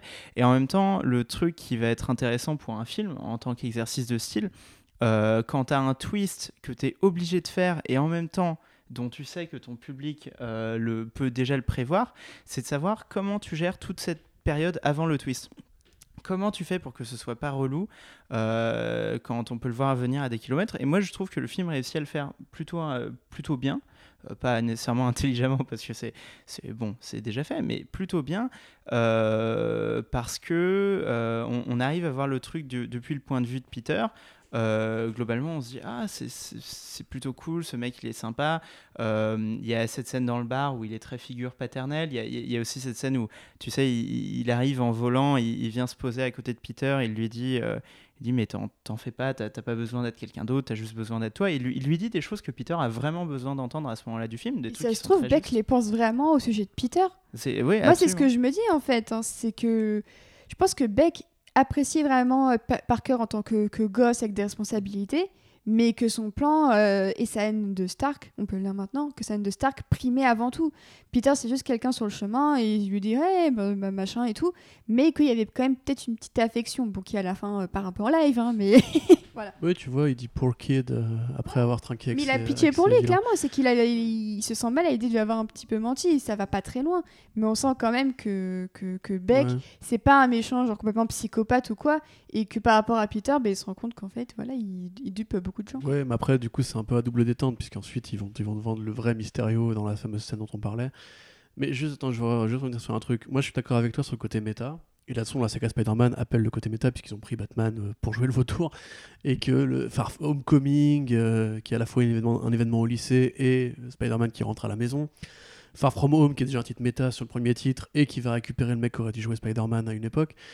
Donc évidemment, il y a plein de critères méta à utiliser, mais juste, euh, moi, ça me rappelle en fait une, époque mauvaise euh, des films d'adaptation de, comics, où genre, t'a- t'avais dans le film X-Men de Brian Singer, euh, quand il file un costume à Wolverine, qui a un costume tout noir en cuir, et le Cyclope lui dit, bah, t'aurais préféré une combinaison jaune Et t'es là, genre, ah, c'est arrête d'insulter ma culture, s'il te plaît, je, je vois la vanne méta, hein. c'est pas drôle. Tu vois Et là, pour le coup, tu, tu, tu me dis pas Terre 616 si tu comptes pas faire la Terre 616. Je veux pas passer pour un, un nerd haineux, tu vois. Mais Marvel Studios a, fait son beurre tout entier sur la copie des idées de comics au cinéma. L'univers partagé, les backups, qui sont les scènes post-génériques, euh, les, liens entre différents héros, les caméos, etc., les crossovers et les team-up. Pourquoi d'un coup euh, ne pas assumer ce truc-là? Je trouve qu'en fait, ils se grillent une carte qu'ils n'ont pas besoin de se griller, puisqu'on sait très bien qu'ils vont devoir fatalement en faire le multivers un jour. Et comme ça, en fait, le, prendre pour en faire un élément de promo qui est du coup un sacrificiel, tu vois, c'est jetable en fait, c'est pas se rendre service. Après, sur le C'est côté. comme le mandarin, quoi. Ouais, en c'est fait, ça, quand, on parle comme ça, moi, ça me fait penser aux gens qui étaient super déçus à cause du twist du mandarin. Mais vraiment. On en a parlé, je suis d'accord avec ça. Moi, je, m'en fous du mandarin. Mais pour le coup, c'est à tel point qu'ils ils ont fini par revenir en arrière et dire non, non, mais il y a un vrai mandarin et vous inquiétez pas, on va en parler un jour. T'es là, ouais, les gars, enfin, vous pouvez pas juste assumer vos décisions pourries. euh, parce qu'à la limite, bon, Iron Man 3 est un bon film, il n'y a pas de souci là-dessus. Euh, mais encore une fois, moi je pense que Mysterio, tu pouvais juste le vendre comme un héros qui est apparu des, ruines d'Avengers Endgame sans forcément impliquer le multivers là-dedans. Pourquoi il n'y a pas besoin qu'il soit qu'il vienne d'une autre terre dans son origin story Euh, Après, bon, moi sur le critère euh, Mysterio, puisqu'on en parle, euh, effectivement, je trouve qu'il y a des, vraies bonnes choses qui ont, qui été faites avec lui. Il a un message, effectivement. J'aime beaucoup, en fait, paradoxalement, en fait, c'est. Je dis beaucoup, en fait, j'aime beaucoup sa tenue de vilain, mais sa vraie tenue de vilain. C'est-à-dire sa tenue en mocap. Un mocap. C'est-à-dire que je trouve qu'il y a vraiment un message très méta, justement, une iconographie assez puissante pour le vilain des illusions. De Mm. dire qu'en fait, son vrai costume n'est pas son vrai costume. Son vrai costume lui-même est une illusion, son- sa posture de Mysterio est une illusion. Il adopte le nom Mysterio parce que Spider-Man le lui vend et qui dit pas mal, ça fait un gimmick de plus à rajouter au scénario, tu vois. Ouais. Comme si c'était un- une idée qu'il avait piqué à un fan. Et euh, cette scène où du coup il pousse Peter vers les, les rails du train, avec ses deux euh, projecteurs autour et son casque en bulbe et cette une mocap, je trouve qu'elle est vraiment bien travaillée, elle est vraiment bien écrite. Comme quand il fait répéter la scène avec les effets spéciaux, Ah, Ouais. elle est géniale. et qui est cette vraiment, scène. ouais, qui est vraiment une scène de film en fait. Le mec Mhm. fait un film pour son personnage. Moi, je m'attendais pas à voir ça dans, dans un Marvel Studio, une scène où Mysterio dit Bon, allez, tu me rajoutes ceci, ici, Ouais, mais ici. c'est génial. J'étais en mode Quel film je regarde là? Mais en plus, ça m'a vraiment fait penser au mandarin qui devait justement travailler un, un personnage, qui devait travailler un rôle. Et le mandarin, c'était pas vraiment un homme, c'était plus une organisation. Pour moi, Mysterio dans le film, je vois pas seulement comme le comme Guy Hainol seulement. Mais je vois aussi toute son équipe derrière. Pour moi, Mysterio, c'est Ouais. plus une sorte de Ouais, groupe qu'un personnage, qu'un individu en tant que tel. C'est c'est- Mais- c'est la start-up des, des, des, des haters de Stark. Mais, mais c'est filmé comme ça en plus. Bien sûr. Tu vois, cha- chacun des mecs a le droit à son reaction shot, chacun des mecs a le droit à un Ouais, nom. ouais. Et quand tu vois, quand il prépare son plan à Londres, il dit euh, Wendy, tu me boostes les lumières, machin, C'est tu m'envoies ci, tu C'est m'envoies vrai que ça. c'est vachement bien Ouais. qu'il nomme tous ses partenaires quand Ouais. même. C'est pas juste des, des seconds rôles méchants euh, Oui, faceless, et tu qui- et collectif, bute. ouais. Il, il- après, il est assez menaçant, il, il menace d'en buter un, mais globalement, tous ont, la, ont, ont leur réelle utilité et c'est pas en leur tirant une balle dans la tête euh, en mode ah, je suis méchant. Non, il les garde tous, quoi. C'est- pas comme, désolé de dire, c'est pas comme le vautour, quoi. Non, c'est sûr, mais c'est comme. euh, Après, le vautour a aussi un côté or- organisationnel, tu vois. C'est un mec qui. Oui, C'est un patron de PME qui galère, tu vois, ou un, un syndicaliste qui doit se battre avec ses équipes, genre il faut être plus, euh, plus vindicatif, pas assez vindicatif. Mais euh, tu vois, genre la scène, euh, enfin, quand tu y repenses, tu vois, c'est comme Fincher qui dit que euh, faire un film, c'est comme peindre un tableau à 100 mètres, enfin peindre un tableau à 100 mètres de la toile avec un, toki- avec un talkie-walkie en disant au mec comment peindre à ta place, tu vois. Et en fait, quand tu vois la scène où il menace euh, son, euh, son, bah, son directeur des, effets spéciaux, quoi, en fait, ouais. c'est vraiment genre c'est le réal qui engueule un mec de ses équipes qui lui dit on fait comme ci comme ça et ta gueule tu vois. Du coup même ça ça, ça- ça sert un peu l'allégorie. Parce que le réal souvent c'est un dictateur tu vois il y a plein de mecs qui le disent c'est le chef d'orchestre tu vois il doit être sec parfois et compagnie. Je pense pas que je note ça comme ça par contre. Mais t'as vraiment un côté genre c'est la critique du mauvais réal qui mise tout sur les effets spéciaux tu vois. C'est un peu comme si Mysterio c'était Michael Bay tu vois. Il y a un côté genre on va faire un truc très grand très beau mais il le fait fait pas tout seul. Il a, il a explosions une aussi. équipe avec lui voilà une équipe technique et effectivement ça je trouve que c'est vraiment bien fait c'est gros hein, évidemment parce que c'est quand même compliqué d'ad- d'adhérer au bail mais bon, c'est du Marvel, on a l'habitude. honnêtement, mais je trouve ça quand même bienvenu dans un film de, de voir ça, quoi. que ce soit. Marvel ou non, moi je trouve ça toujours kiffant de, Non, mais je dis Marvel parce à que, l'œuvre- à l'œuvre comme ça. parce quoi. que depuis Iron Man 1, la technologie holographique existe. Tu vois, il a toujours eu ses plans 3D, Tony Stark, et entre guillemets, tu peux dire que c'est une continuité, surtout pour ce mec qui a travaillé avec Stark, qui lui a créé ce truc-là. Moi, je trouve ça juste gros parce que il a la scène, euh, la plus belle scène du film, du coup, la scène des illusions, la scène Mm. mystérieuse qui ressemble énormément au cartoon Spider-Man des années Oui. 90. Oui, oui. Ça a le même côté angoissant, ça a les mêmes couleurs. Mystérieux qui apparaît dans la lune, euh, ou la, la fameuse scène de la boule. Où, euh, Il où- met euh, Spider-Man dans la boule. Oh J'étais- comme une dingue Ça, sur mon franchement, siège. Je me suis dit, euh, euh, ça, c'est la meilleure Ça, c'est bandant, comics. quoi. Genre, les couleurs, elles sont... Et les couleurs sont incroyables. Oui. Parce que c'est que de la 3D, forcément, donc t'as pas à jouer avec le réel. Mais les couleurs de Spider-Man sont vraiment propres à celles du cartoon et tout. C'est vraiment une scène de dessin animé angoissant. Et euh, là, il y a vraiment des idées, tu vois. Et paradoxalement, je trouve qu'après, du coup, la fin s'en ressent un peu parce que t'as envie qu'il y ait une deuxième scène comme ça, à la Ouais, toute fin bah dans le ouais. couloir, et en fait, du coup, euh, non. Je- moi, alors, je vais, je vais je vais sûrement aller à contre-courant de tout le monde, parce qu'en plus, sur Twitter, c'est vraiment ce que j'ai euh, re- revu venir. euh, Ah ouais, cette scène avec Mysterio est trop bien, etc. Moi, je joue avec la première, j'ai trouvé cool, mais euh, elle, elle m'a pas. euh, elle m'a pas non plus emballé plus que ça parce que j'y voyais quelque chose, euh, ce type de chorégraphie euh, caméra numérique que j'avais déjà eu l'impression d'avoir vu pas mal. Euh, notamment, tu prends la, la vision de Rey euh, dans The Force Awakens. Euh, pareil, bon, là, elle tombe et puis il y a un mur qui aussi, tombe hein. et en fait c'est un autre moment et hop elle arrive et la caméra se relève et on voit qu'en fait c'est un couloir, tac tac tac, plusieurs lumières et c'est euh, voilà un truc que j'avais eu l'impression d'avoir vu. Euh, pa- pareil de Doctor Strange, je crois que la, première fois. pensé à Doctor voilà, Strange. tu, tu- quand, quand tu as les mains, et puis qu'en fait sur des mains il y a des mains, et, et voilà, c'est très joli, c'est super inventif, euh, les équipes visuelles ont fait un super boulot, etc. Mais j'avoue que je ne l'ai pas ressenti viscéralement. Là où, la deuxième fois où ça arrive, euh, c'est c'est le seul moment, euh, excepté euh, la scène post-générique, où j'ai eu une sensation physique euh, dans la salle de cinéma quand, quand il se rend compte qu'il est vraiment dans la merde parce qu'en fait Mysterio est à nouveau euh, en mesure euh, de le faire tomber dans une illusion, qui se dit je vais devoir me servir de mon Spider Sense et qu'en fait pendant une fraction de seconde tu le vois courir dans le noir et dans le silence total. Et là tu te dis ça, ça c'est, enfin chaud, c'est tendu. euh, de- tout d'un coup le son se coupe, t'entends juste son souffle et tu sens qu'il est vraiment obligé de faire le truc à l'aveugle et t'as peur pour lui parce que voilà tu sais qu'il va se faire tabasser et après il réussit parce que effectivement il réussit à se servir de son Spider Sense donc là le triomphe et tout t'es super content. Euh, donc ouais cette deuxième scène j'ai beaucoup aimé. Et même si voilà je respecte énormément euh, la créativité visuelle de la première. C'est un truc qu'on pourrait dire, on a eu un mot quand on est sorti de la séance avec Océane, c'est il y a quand même une générosité dans ce film, Hmm. euh, qui n'est pas qu'une générosité de, de, de gags, parce que je suis comme toi, moi les gags me font... Enfin, très peu m'ont fait rire, hein, très honnêtement. Non, je te parlais des, force, des- quoi. des costumes, du, du méchant qui est vraiment ouais, ouais, fidèle ouais, aux. Mais euh. même visuel, genre euh, la scène à Venise, je la trouve bien filmée. Il y a vraiment des plans qui sont intéressants, justement, de ramener Spider-Man à une, à une ville qui a une architecture beaucoup plus basse. Et en même temps, c'est tellement beau parce que voilà, c'est Venise, quoi. Tu peux rien faire. Et puis un vilain en flotte à Venise, c'est quand même, euh, c'est du porno, quoi. Enfin, et à la fin, justement, quand il affronte tous ces drones. euh, qui du coup après vont être ponctués par cette scène dans le couloir, effectivement il y a un bon contrepoint. C'est-à-dire que c'est très tonique, c'est très tonitruant, c'est ça bouge, c'est, tu, vois, tu le vois à travers ses yeux. Et deux secondes après, c'est autour de Londres, attaqué par euh, ce, géant golem et ses, cette armée de drones. T'as une scène beaucoup plus intimiste où du fait c'est lui-même retrouvé. Et ça correspond justement à l'idée que c'est là qu'il essaie d'être un héros, tu vois. Après, c'est con, hein, c'est facile à faire, j'ai envie de dire. Mais du coup, il est tout seul, perdu. Et j'aime bien moi, la première scène parce que justement, Mysterio est plus grand. Il est géant, il est imposant. Tu vois, et c'est vraiment genre l'allégorie de Peter, un petit mec dans un monde de super vilains vraiment méchants, vraiment puissants. Et comment est-ce que tu t'en sors, tu vois? Et en ça, je trouve que l'arc scénaristique fonctionne bien parce qu'il est aussi visuellement travaillé. Ce qui n'était pas forcément le cas de, de tout, tu vois. Mais euh, qu'est-ce que je voulais dire? Bref, en tout cas, les scènes d'action sont pas dégueu. Et euh, je trouve vraiment que on n'a pas encore touché du doigt Rémi. Mais par moments, on s'en approche un peu. Tu vois, on n'est pas encore à la scène du métro. Mais par rapport à Amazing Spider-Man 1 et 2, qui étaient quand même bien plus pingres. J'avoue, j'aime Euh. beaucoup la scène du lézard au lycée dans le premier. Ouais, ouais, parce qu'il lui grimpe dessus et tout. Mais c'est- relativement court quand même. C'est pas des films très généreux. Non, elle est quand même assez longue cette, euh, cette scène. En plus, elle intervient, genre à peine, euh, il y, a- il y a à peine 10 minutes de battement entre la scène du lycée et la scène euh, à, la, à la Osborne Tower d'ailleurs. Ce qui est un peu dommage, mais, euh, mais j'ai bien aimé quand même le petit affrontement du lycée. Par contre, le 2, non. J'ai euh, Ouais. euh, pensé à Rémi à un moment, euh, à un moment dans Far From Home.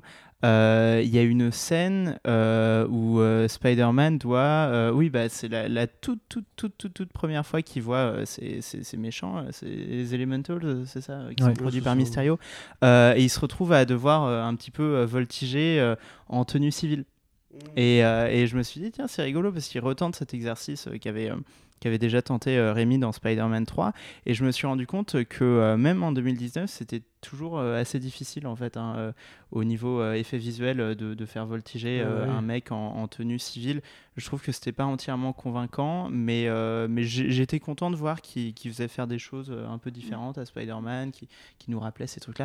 Et puis évidemment, à la toute fin, on a, on a enfin une scène de voltige dans, euh, dans New York. Putain. Et là, là, on est vraiment très ça, content. Ça fait plaisir quand même, quoi. Surtout avec Zendaya. Ouais. J'avoue, là, c'est un des rares moments où Zendaya m'a vraiment beaucoup fait rire, c'est ses réactions. Parce que tu sens qu'en fait, Zendaya est vraiment flippée. Parce qu'il y avait des photos de tournage où vous voyez vraiment qu'ils étaient en l'air et je pense qu'elle était pas super à l'aise et que c'était c'était pas c'était à la fois improvisé en même temps elle flippait vraiment. Et ça m'a beaucoup fait rire. Mais il y a un côté un peu troll à Rémi d'ailleurs, parce que Ouais. tu sais, dans Rémi c'est très souple, c'est très, c'est Tarzan en fait, tu vois, il fait corde en corde. C'est très romantique, très gracieux, même dans les Ouais, Spider-Man, ils s'envolent tous les deux au clair de lune et là non clairement c'est en mode Ouais, bah oui, mais là il va vraiment vite en fait. Bah ouais. qu'il va super vite, il trace, alors que dans Rémi, tu vois, quand il la porte, euh, tu sais, euh, après le bouffon vert, tu vois, c'est genre hop, un, deux, comme une balançoire, tu vois.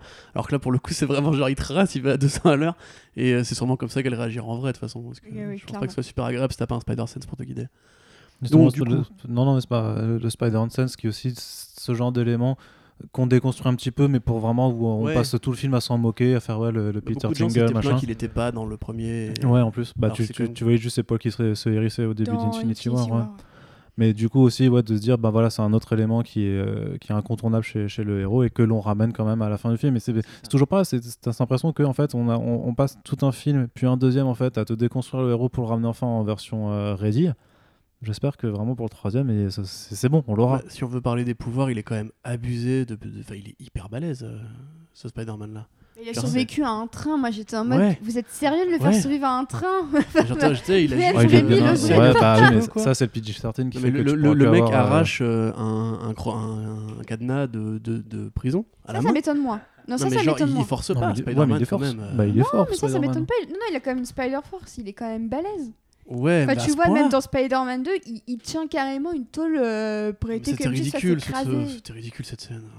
Non, moi, ça- bah, après, tu vois aussi, dans, tu vois aussi le, le truc du ferry dans le premier. euh, Ouais, mais il est Bon. vraiment. ouais, je trouve qu'il est vraiment abusé de puissance. Et c'est un truc qu'a Marvel Studios en ce moment, qui c'est est- qu'il. euh, il aime bien les super-héros qui ont des super-pouvoirs, mais pas trop quand Pas même. trop, trop, hein. tu vois. Non, mais attends, c'est pas non plus Superman. euh, Je- Bah non, euh, Peter Parker. non, tu je vois. le, je, moi je le trouve bien en termes d'échelle de puissance. Je trouve que le seul qui, le seul truc train, qui, euh, je, non mais je, je trouve que le seul truc qui manque à ce Spider-Man et c'était la même chose dans Homecoming, c'est cette grittiness euh, que tu pouvais avoir chez Sam Raimi, qui fait que quand il se prend des coups, tu ressens euh, Ah, l'impact la du cloche, coup. quand même, il est pas mal assommé. Bon, d'ailleurs, j'ai pas trop aimé qu'il le répète deux fois, mais genre Ah la oui, première fois quand il se prend la la cloche, la scène entière est en mode Ouh, putain, celui-là, tu C'est vrai que ça a l'air de faire mal, mais, euh, mais c'est vrai que c'est ce truc viscéral, euh, un peu Ouais, dégueu, moins euh, sanglant. ouais. un peu où tu te sens très très mal à l'aise euh, devant les Spider-Man de Sam Raimi, où tu as très mal pour lui et tu te dis, oh, pauvre bonhomme, quoi, pauvre bonhomme de se prendre tout ça dans la gueule. Tu le ressens euh, un peu moins chez Marvel, même si je trouve qu'il s'en prend vachement plus plein la gueule dans Far From Home. Ah ouais, il, est, il, il se a prend beaucoup, une beaucoup cloche, de il se prend un train, il se À un moment, plein Happy de doit le trucs. recoudre aussi. Ouais. euh, Ouais. Ouais, mais mais, c'est une des euh, seules scènes où pour le coup tu sens quand même que c'est voilà, un petit gars qui. En euh, en fait, moi, ça me dérange pas qu'il soit puissant si tu as cet équilibre Mmh, où il je peut suis bien prendre d'accord. plein la gueule, Mais euh, après, il faut ailleurs. dire un truc, c'est Sam Raimi, c'est un, c'est un sadique. Ouais. Euh, matez les vidéos de making-of de, de Spider-Man 2, matez les reportages dessus. Tobey Maguire disait non mais en fait il y a un truc qui le fait beaucoup rire, c'est que j'en prenne plein la gueule. Et t'as une scène où tu sais genre il, ra- il, il fait tomber son sac, Ouais. il, se met à genoux pour, euh, ramasse pour le ramasser bouquins. et il se prend mec. deux sacs dans la gueule. C'est-à-dire qu'il se prend, je sais pas si tu veux le mec est juste là pour en Et, chier. non, mais quoi. en fait, et l'un des- une des personnes qui le cogne, c'est Sam Raimi d'ailleurs. Oui, des voilà. deux- Et en fait, dans le bêtisier, Voilà. tu voyais qu'à un moment, il était en mode non, mais arrête, genre. Mais t'as aussi une image christique dans les Spider-Man de Sam Raimi euh, qui fait que le mec est là pour souffrir parce que c'est un martyr, tu vois. Et il te fait- t'as- t'as les, les- les scènes avec les bras en croix dans les Sam Raimi, t'en as Ah oui, hein. bah, Puis dans le 3, c'est- on, on en avait parlé, mais c'est particulièrement, Oui. particulièrement républicain et catholique. Enfin, et protestant, du coup. Mais euh, ouais, moi je suis d'accord avec toi. Je trouve que c'est encore un peu, un peu propre. Euh, et ça participe du côté un peu produit du film. C'est que, tu vois, il- ça, ça dégueulasse pas, quoi. Tu vois, c'est c'est très propre, très carré, tout le monde est bien beau, bien coiffé. Mais limite, dans le premier, t'avais quand même euh, le mec qui se fait euh, désintégrer. euh, on disait en mode waouh Enfin, tu voyais. Oui, de- oui, de- oui, Et tout je trouvais fait. que le, le 1, il est peut-être un petit peu plus loin que le 2, qui est vraiment Mm, très très propre euh, à ce point de Ouais, puis le 1, c'est un vieux, le méchant. Tu vois, tu sens que c'est pas forcément évident pour lui, qu'il a besoin d'une d'une grosse armature. Là, même Mysterio, genre, euh, bon, c'est Jake Gyllenhaal, donc forcément, il est déjà super beau gosse. Mais genre, ouais, je trouve, tu vois, ça reste assez propre. T'as quand même l'occasion de faire un peu de, dégâts avec euh, les drones. Finalement, ça reste de l'explosion industrielle, euh, de drones qui pètent, quoi. c'est- Ouais, je suis d'accord avec toi, ça, ça manque un peu. Ouais, de- ça oui, et peu puis sur, euh, sur le côté euh, un peu propre et aseptisé euh, de cet univers Spider-Man là, euh, c'est vrai que même si je viens de dire que j'étais très content, euh, non mais voilà de, de, de voir ça à la fin du film. Ah, le, le New York de Marvel Studios, il n'est pas encore exactement le New York que j'aimerais bien voir. Euh, je trouve qu'il y a encore un côté un tout petit peu. En même temps, c'est vraiment la scène de fin du film, donc je pense déjà qu'ils n'y ont pas passé énormément de temps, que ce soit en termes de chorégraphie, euh, du, euh, du, euh, du balancement euh, de toile euh, ou de la modélisation numérique de New York. Parce que, par exemple, dans Avengers, New York il est très, très joli, alors que c'est pas New York en plus. hein. Je veux dire, là où ils ont tourné, c'est un New York totalement généré numériquement, mais que, que je trouve euh, voilà, très sympa, très, euh, très, euh, très bétonneux, très tangible. Là, je l'ai quand même trouvé un petit peu shiny, un petit peu chromé, tu vois, un petit peu premier rendu de l'ordi. Mais euh, il fallait faire sortir le film, donc il n'y a pas eu le temps de. Et j'espère que euh, cet univers euh, new-yorkais bien sale qui est celui de Spider-Man, ils le travailleront un petit peu mieux dans le troisième. Et c'est là, du coup, que c'est dommage de pas avoir Dare- Daredevil en canon, tu vois. Ah oui, Parce que alors pour le coup, oui. si tu veux du New York sale et un peu baveux, crasseux, bien jaune et compagnie, t'avais déjà cette série-là. Et, et un Kingpin qui, du coup, n'est même pas canon dans le MCU. C'est putain de... J'aimerais vraiment une scène avec Spider-Man et le Kingpin euh, dans le MCU, quoi. À la limite, enfin, remarque, Tu, on- tu peux faire une pétition. ils ont fait revenir J.K. Simons. Peut-être qu'ils On- ont on en- conscience de la- de l'aspect méta de On en, on en parle de cette scène d'ailleurs euh, Bah ouais. Moi, s'il y a un seul truc qui pourrait ouais. confirmer le multivers, c'est bien ça, parce qu'il a été Jameson pour euh, la timeline avec McGuire et il est Jameson pour la timeline avec Holland. Donc limite, si tu veux annoncer un multivers, tu te dis juste que tu as Jameson, euh, le même acteur, dans plusieurs timelines. Ouais, mais ça, ça tu pas. Après, on va pas se mentir, c'est juste parce que c'est super méta et que c'était cool de le faire.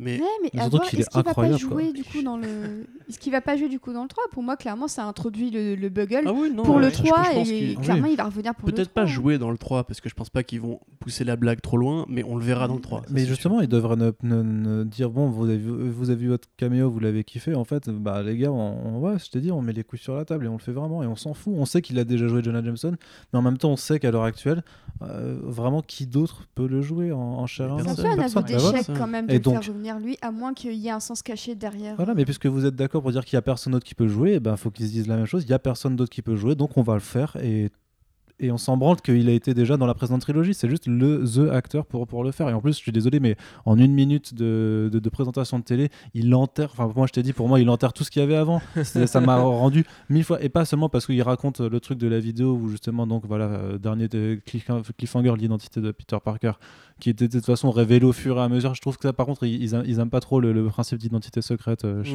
Non, non, ils, ils y arrivent pas, ils y arrivent pas, tu vois. Mais du coup, bon, donc elle est révélée au monde entier, donc forcément, ça appelle la suite parce qu'on veut savoir comment il va s'en sortir. Et clairement, a priori, Marvel Studios peut pas faire des sbroufs là-dessus. Euh, Il n'y a pas juste. Ils n'inviteront jamais Mephisto dans le MCU, ce serait très étonnant. ils- ils vont pas juste faire non, je déconne, c'était une blague, lol, Mysterio il était méchant donc euh, il racontait de la merde, tu vois. Mais encore qu'il pourrait tenter de s'en sortir comme ça. Bref, mais voilà, juste, juste pour ce qu'il raconte, pour sa vraie, il a l'air ultra, enfin, je sais pas, il fait le Jonah Oui, ultra vénère, ultra machin. C'est.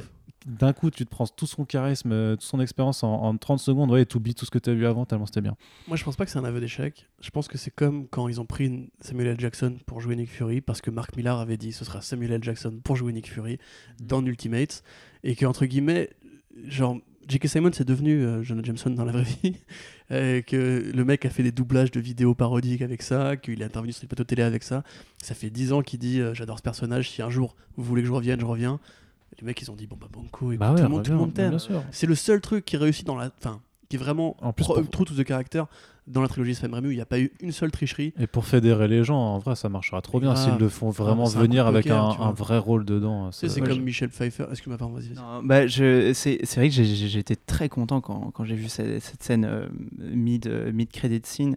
euh, pa- parce que notamment le, euh, le, le retour de J.K. Simmons, je, je le trouve très mérité parce que il s'accompagne euh, d'une réinterprétation que je trouve plutôt intelligente, plutôt cool, qui m'a fait bien plaisir euh, du Daily Bugle et de J. Ouais. Jonah Jameson, Ouais. qui est donc une parodie mais totalement pointée, totalement précise, euh, vraiment sans aucune équivoque de Alex Jones et de d'Infowars. Voilà, J'y ai pensé direct. mais non, mais c'est vraiment ça. C'est euh, enfin c'est le même plateau, c'est le même micro, c'est la même compression dégueulasse sur la voix. La même manière de Euh, crier, ouais. La euh, même manière de crier dans le micro, le, le Daily Bugle a le même logo et puis on nous dit ah ouais le site de news controversé, le Daily Bugle. oui. Donc c'est une sorte de Breitbart, c'est une sorte de site de- de- d'extrême droite américain et j'ai trouvé ça génial. Je, je, suis vraiment content et je j'y avais pas du tout pensé. euh, J'aurais pas pensé à cette réinterprétation-là. Je suis content que le Daily Bugle, qui a toujours été une parodie de la yellow press, la, tu vois, la, la presse jaune à scandale euh, américaine euh,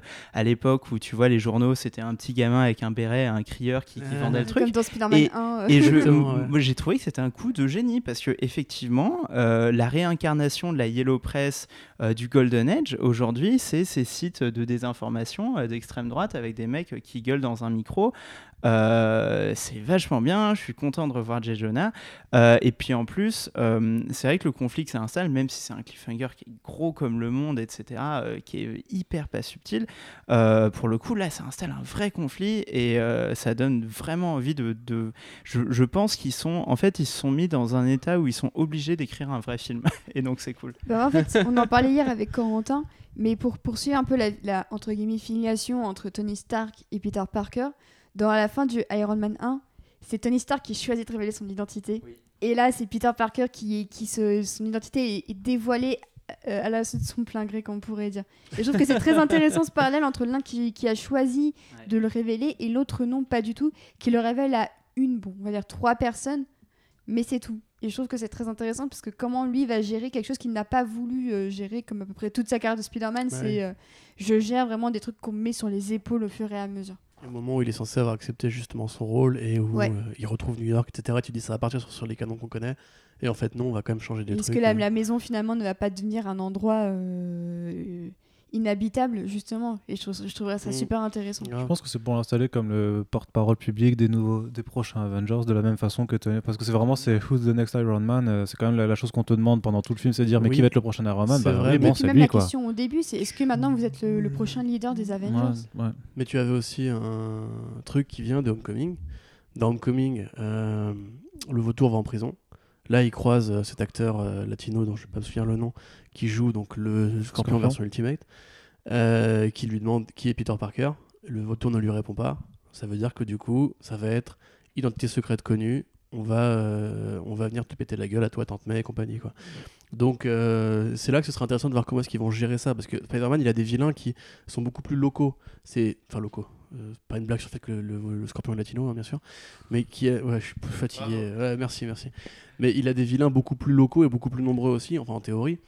Et contrairement à Iron Man, qui du coup bah, vit dans- une propriété de milliardaire défendue par des robots, euh, Spider-Man, lui, peut se faire attaquer au quotidien et sa famille peut se faire attaquer au quotidien. Et c'est ce qui va se passer à et mon avis. copine.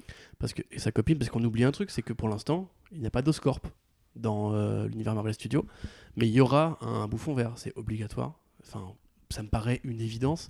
Euh, S'ils refont Jonah Jameson, ils, ils vont aller vers les, les trucs plus classiques, et là, tu es obligé de faire le, le- le bouffon vert. Ou bien Docteur Octopus, mais en tout cas, tu auras un vilain vraiment plus iconique, je pense. Enfin, Mysterio est iconique, mais je veux dire plus. qu'ils continueront dans leur lancée de montrer des méchants qu'on n'a pas encore vus. parce que je trouve que c'était très bien le, le vautour puis Mysterio. S'il y a un grand méchant dans le troisième, j'aimerais bien que ce soit encore quelqu'un qu'on n'ait pas encore vu Tu comme penserais méchant. à qui du coup?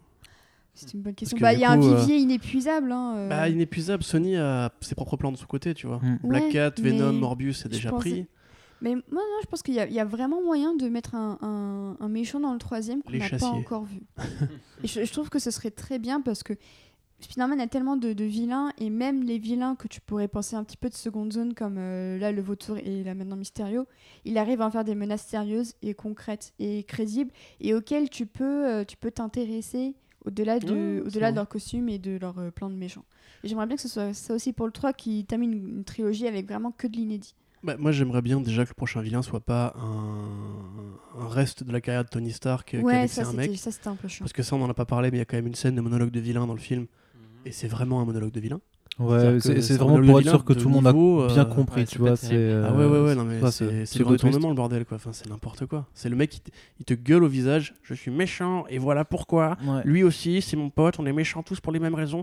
Mais t'es là, mes frères, enfin. Ça, c'est- mais c'est vraiment, c'est vraiment le- l'écriture pourrie pour vraiment être sûr que tout le public, même les plus neuneux, un peu, Mais ce, qui- on ce qui est marrant, c'est que Marvel. Studios avait cassé cette structure-là. Quand t'as dans Avengers Age of Ultron, t'as euh, Iron Man qui demande à Ultron euh, qu'est-ce que tu vas faire avec euh, ce vibranium? Il lui répond Je suis ravi que tu me poses la question parce que je voulais justement en profiter pour t'expliquer mon plan de vilain. Et après, il fait baston pour, justement, pour pas expliquer son plan de vilain. Ils- on s'est foutu de la gueule de ce cliché-là depuis des décennies et les mecs arrivent encore à tomber dans le panneau. Quoi. Mm. Mais bref, du coup, moi j'aimerais bien effectivement. Mais après, je, je commence à manquer un peu d'idée de quel vilain vraiment emblématique et iconique tu peux dégainer maintenant. Parce que le lézard c'est fait. sur- surtout, surtout fait. que par contre, ce qu'ils ont encore fait, c'est de le buter. Ils, ils peuvent pas s'empêcher de tuer les- Ouais, les, ouais, les c'est méchants. Et Bah, le chiant, est pas mort, tu vois. Le vautour est pas mort, mais là, Mysterio, techniquement, il est mort quand même. Parce qu'ils appuient quand même sur euh, Peter demande un scan en demandant est-ce que c'est pas une illusion machin, lui c'est bien vrai. Euh, c'est quand même chiant de se dire qu'on on a que des, des vilains en one-off comme ça et qu'après on peut pas J'aime bien les, on peut pas les revoir. quand il quoi. dit euh, Is this real? Mm. C'est un petit, un petit côté existence. Voilà, c'est un peu marrant. Mais euh, du coup, ouais, il faut voir. Après, peut-être qu'un Kingpin, euh, c'est possible aussi. hein. Même si après Spider-Verse, je pense pas qu'ils ils feront un troisième Kingpin, un quatrième Kingpin du coup. Mais pas- bah, L'animation, ça, ça reste encore différent. quand même, t'as un trope avec un super-héros qui perd son, ident- son identité secrète et qui est pourchassé par le Kingpin, ça s'appelle Born Again. Je sais pas si tu connais, c'est pas mal. Et j'aimerais bien voir ça avec Spider-Man aussi. Bah, Un peu plus, euh, un peu plus sale, tu vois. Ça, ça, bah, ça me fait carrément penser à tout, tout à l'heure, tu faisais une comparaison avec laquelle je n'étais pas entièrement d'accord euh, entre ce film-là et Ragnarok. Et en revanche, euh, moi je pense que le troisième opus, et tout comme Ragnarok a un troisième opus, ce serait l'occasion euh, de faire ce que Marvel a, très bien fait jusque-là, c'est-à-dire de, de réussir de temps en temps. De temps en temps, Marvel, ils réussissent à donner carte blanche à un créateur. Euh, ils le font pas tout le temps, mais Ragnarok c'était le cas, euh, les Gardiens de la Galaxie c'était le cas, même Iron Man euh, 3. Iron Man 3, Iron Man 3 carrément. Et, et je pense que là voilà, ils ont fait leurs deux films pour très laborieusement prouver qu'ils étaient capables de servir du personnage de Spider-Man, qu'ils le méritaient, qu'ils machin. Et moi ce que j'aimerais voir, ce serait vraiment un troisième opus, carte blanche, un truc fou, un truc, euh, un truc hyper sombre, parce que je, trouve que le setup qu'ils ont fait est très bon et tu peux l'emmener dans plein de directions différentes. Et c'est vrai que euh, voilà, euh, c'est le même setup que, que Born Again pour un Daredevil, euh, qui, est, qui est un setup où euh, le héros euh, se mange des trucs affreux. donc j'ai pas envie que Spider-Man finisse à se faire bastonner par un Père Noël dans la rue, tu vois. Mais en tout cas, je pense que tu peux partir sur quelque chose de très intéressant, de beaucoup plus artiste, de beaucoup plus auteur. Et j'espère qu'ils auront le courage de le faire. En, en t'écoutant parler, du coup, euh, je me dis, mais c'est tout bête, la chasse de Craven. Moi, j'y pense. Craven, Craven dans le troisième. Ah oui, Moi, mais j'y Craven, Ok, qui Craven doit avoir Après son le, truc, vendu. c'est que, après, le truc, c'est que t'as Cheetah dans Wonder Woman euh, 84. Et moi, j'ai peur que ça fasse doublon de méchants. euh, Ça dépend, ça comment tu moi, traites Craven. Parce que regarde Mais Mysterio, ou- finalement, ou- ils l'ont oubliez juste pas changé. que Craven doit avoir son film solo Non, non, non, euh, c'est chez faux. Sony. hein. Non, non, Moi, c'est j'ai faux, oublié. c'est Et je faux, c'est continuerai faux. à oublier cette information euh, jusqu'à ce que le film sorte. On sera là pour Je, vous le je rappeler. pense que si Marvel Studios lâche un euh, Venom is canon euh, à Sony, ils lui laisseront faire ce qu'on- ce qu'ils veulent, tu vois. Mais c'est ça le problème aussi, le, le Spider-Less verse aussi, euh, ça, ça- ça nous emmerde quoi. Enfin, Moi, j'aurais tellement vu Black Cat, euh, honnêtement. mais grave, mais grave. Justement, tu fais un triangle sur- amoureux pour le surtout que troisième. jusqu'à jusqu'à maintenant, les méchants de Spider-Man, c'est que des mecs changés un petit peu, faits Mais comme ouais. Ragnarok. Tu penses que ça aurait pu être Felicity Jones, à la ça. fin. Euh, bah, ça aurait dû être la, la dame de Rogue One. Oui, et Fé- Félicia. euh, Non, Felicity, Felicity pardon. Jones, Felicity Felicity Jones, ouais, qui. Bah voilà, Felicia elle quasiment le même prénom. 2. Voilà. Reprenez Felicity Jones. Mais oui, bah elle est un peu âgée pour Mais Tom elle est un peu Holland. âgée pour Tom Holland. C'est vrai. Toujours prendre des vilains et faire un gender swap aussi. C'est pas. Oui, tout à fait. Absolument. Très Bah, bien de- fait Bien dans sûr, Spider-Verse. bah, dans euh, le Dans le. Spider-Man 4 de Sam Raimi, euh, Vulture devait, enfin, de Vulture devait, devait avoir une fille qui aurait dû être la vraie Vulture en fait, Hmm. le Vulturesse. Et d'ailleurs dans Spider-Man C'était 4. pas censé être Black Cat, euh, Annette euh, Hayward non, non, non, c'était euh, Black Cat Vulturesse. Elle s'appelait Felicia Hardy, mais c'était la fille de, de- du vautour. Et dans Spider-Man 4 aussi, euh, il devait y avoir Bruce Campbell qui, qui devait jouer Mysterio. Et en fait, Ah. Bruce Campbell se faisait arrêter. C'était une scène à la con, genre il se faisait arrêter et Spider-Man l'emmenait au, au commissariat, il lui enlevait le casque, il montrait que c'était Bruce Campbell, parce qu'il y a toujours Bruce Campbell dans le moins de Ouais, Spider-Man de Sam ouais. Raimi. J'aurais tellement voulu voir ça. Très bien, très bien. Est-ce que on voulait faire encore, euh, un- est-ce que vous voulez faire encore un, un dernier? On va, je pense qu'on a quand même brassé quand même en long en large. Euh, la, scène avec les scrolls, on en a pas. Si, si, on a parlé, on a parlé de tout, on a parlé de la ouais, romance, on a parlé du rapport à Iron Man. Je crois je que. réfléchis à un truc que Moi, je voulais juste parler du, du, du, du casting, parce qu'effectivement, pour Ouais. moi, Martin Short, euh, il était génial dans mon coming. Sa phrase euh, J'ai déjà perdu un élève, je veux plus jamais en reperdre, c'était à mourir de rire. Là, je trouve vraiment qu'ils ont dilué tout le potentiel comique de ces rares scènes d'homecoming. Ils Mm. l'ont vraiment dilué dans Far From Home, mais je suis assez déçue. Lui, et le prof, ils ont deux, trois répliques sympas, mais globalement, j'étais assez, assez déçue. Euh, Il y a également l'élève euh, qui se bat aussi pour le cœur de MJ. Ah qui- oui, C'est euh, rigolo. Euh, Et euh, Josh ouais, je, je un truc du genre. J'étais Qui assez. est devenu beau gosse en 5 ans. C'est- mais c'est ça, mais j'ai trouvé ça c'est marrant. super intéressant justement de, de montrer comment euh, certains avaient grandi, d'autres non. Je Mhm. trouvais que c'était pas assez exploité, qu'au final c'était juste un, un fuckboy de Ouais. première, pas très intéressant. Je, je trouvais ça assez dommage. Euh, après, j'ai beaucoup aimé euh, Angourie Rice en Betty Brandt. Mm, Et euh, d'ailleurs, avec euh, bah, elle aussi, elle a une histoire d'amour dans les, dans les comics avec Ned. On a Ouais. vu ça tout à l'heure avec Corentin.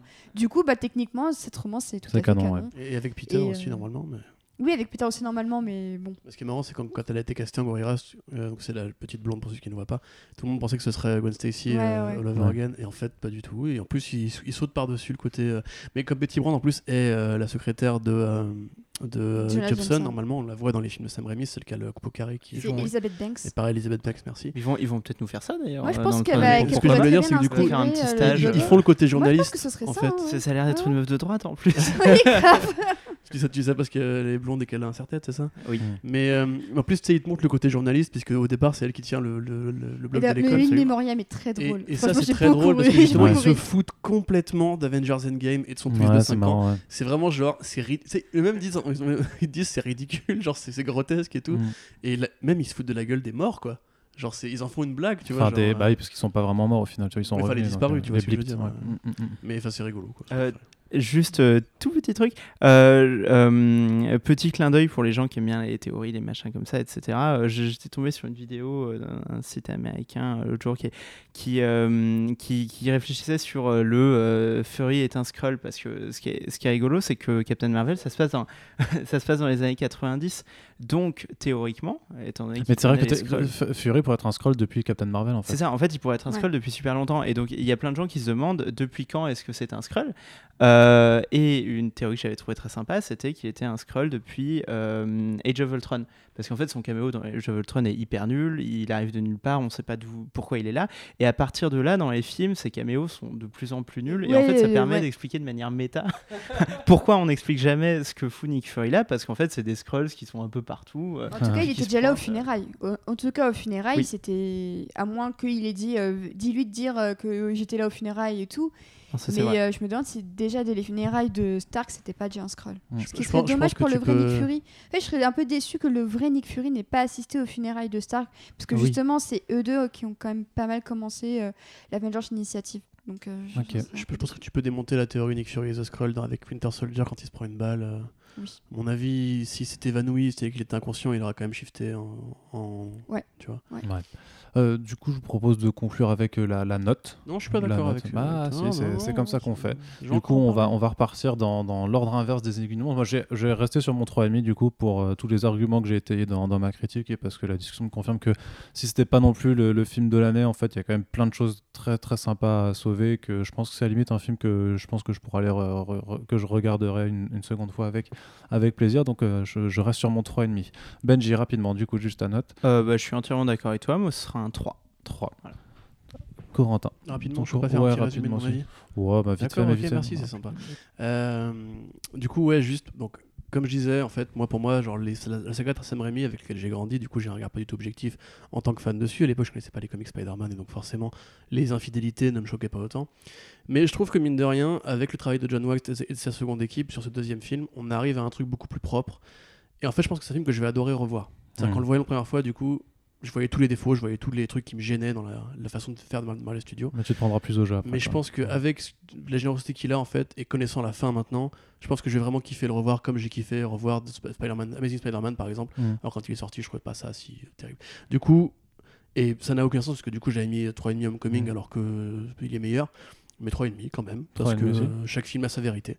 Et voilà. Ok, Océane, se conclut. Un gros 3,5 parce que euh, c'est pas tous les jours que je vois mon méchant préféré sur grand écran et qu'il est bien adapté. euh, que je trouve le casting plutôt honnête malgré quelques fausses notes dans le casting secondaire. Un peu déçu par la musique de, de Giacchino. D'ailleurs, on n'en a pas parlé. Bon, mais parce qu'il n'y a rien à euh, en dire. hein, rien à redire. Euh, réécouter euh, celle d'Homecoming. Mais globalement, moi, je, voilà, je suis sortie euh, globalement très satisfaite avec quelques surprises. Et comme Corentin, je pense que c'est un film que je vais prendre plaisir à revoir, décortiquer les moindres détails, les moindres références, euh, le foreshadowing peut-être s'il y en a, analyser tout le casting aussi, voir comment vont rejouer certains personnages. Donc euh, moi j'aime ce genre de film un petit peu ludique qui, euh, joue le jeu vraiment jusqu'au bout. Et donc c'est pour ça un bon, un bon 3,5 parce que bon, malheureusement le 4 je trouve que c'est ça serait un petit peu trop élevé pour, euh, pour le film. Et ce qui nous donne donc une note totale de 3,375 grâce à Benji qui a complètement niqué le score. pense hein, que c'est voilà, ce il voulait pas nous Non, mais mettre un il 3,5 mérite, mais il voilà, il, note, voulait être dissident, il l'a fait, mais du coup on arrondirait à 3,5 de toute façon. Ce qui reste, voilà, de, grosso modo. euh, de toute façon, vous aurez compris au bout de cette heure et demie de discussion qu'on avait beaucoup de choses à dire sur ce film, euh, en bien comme en mal, Oui. euh, en dehors dans le film et en dehors du film. C'est les 15 ans Et- de Spider-Man 2 en ce moment. Donc, Voilà. euh, Et on espère donc du coup que vous serez là aussi pour continuer cette discussion et nous donner vos avis sur le film. Faites-le plus que pour X-Men Dark Phoenix que vous n'êtes pas allé voir bande de petits malins. Parce que c'était nul. Parce que c'était nul, effectivement là c'était pas nul. Donc j'espère que vous aurez envie un peu de poursuivre cet échange sur les commentaires et sur les réseaux sociaux. En tout cas, on remercie une fois de plus nos invités Océane et Benji euh, Merci pour l'invitation. Moi je, Merci. pas, moi, je suis pas remercié. Euh, bah non, parce que toi tu n'es pas invité, tu fais partie de, l'équipe Bah, euh, régulière. Donc voilà. Merci Benji, j'espère que ça ne t'a pas trop traumatisé cette introduction que je t'ai faite euh, avant. Mais tu c'était vois, un c'était- podcast très agréable. c'était- Voilà, c'était juste pour, mystérieux. hein. voilà, c'était juste pour te mettre dans Mettre des illusions. le bain et on compte de toute façon vous revoir l'un ou l'autre prochainement. Avec on plaisir. espère. Yes. On vous rappelle aussi toujours que le plus important pour euh, nos émissions, c'est que vous les partagiez et d'autant plus si vous les aimez. Si vous les aimez pas, vous pouvez aussi les partager, mais sans dire que vous les aimez pas. Astuce.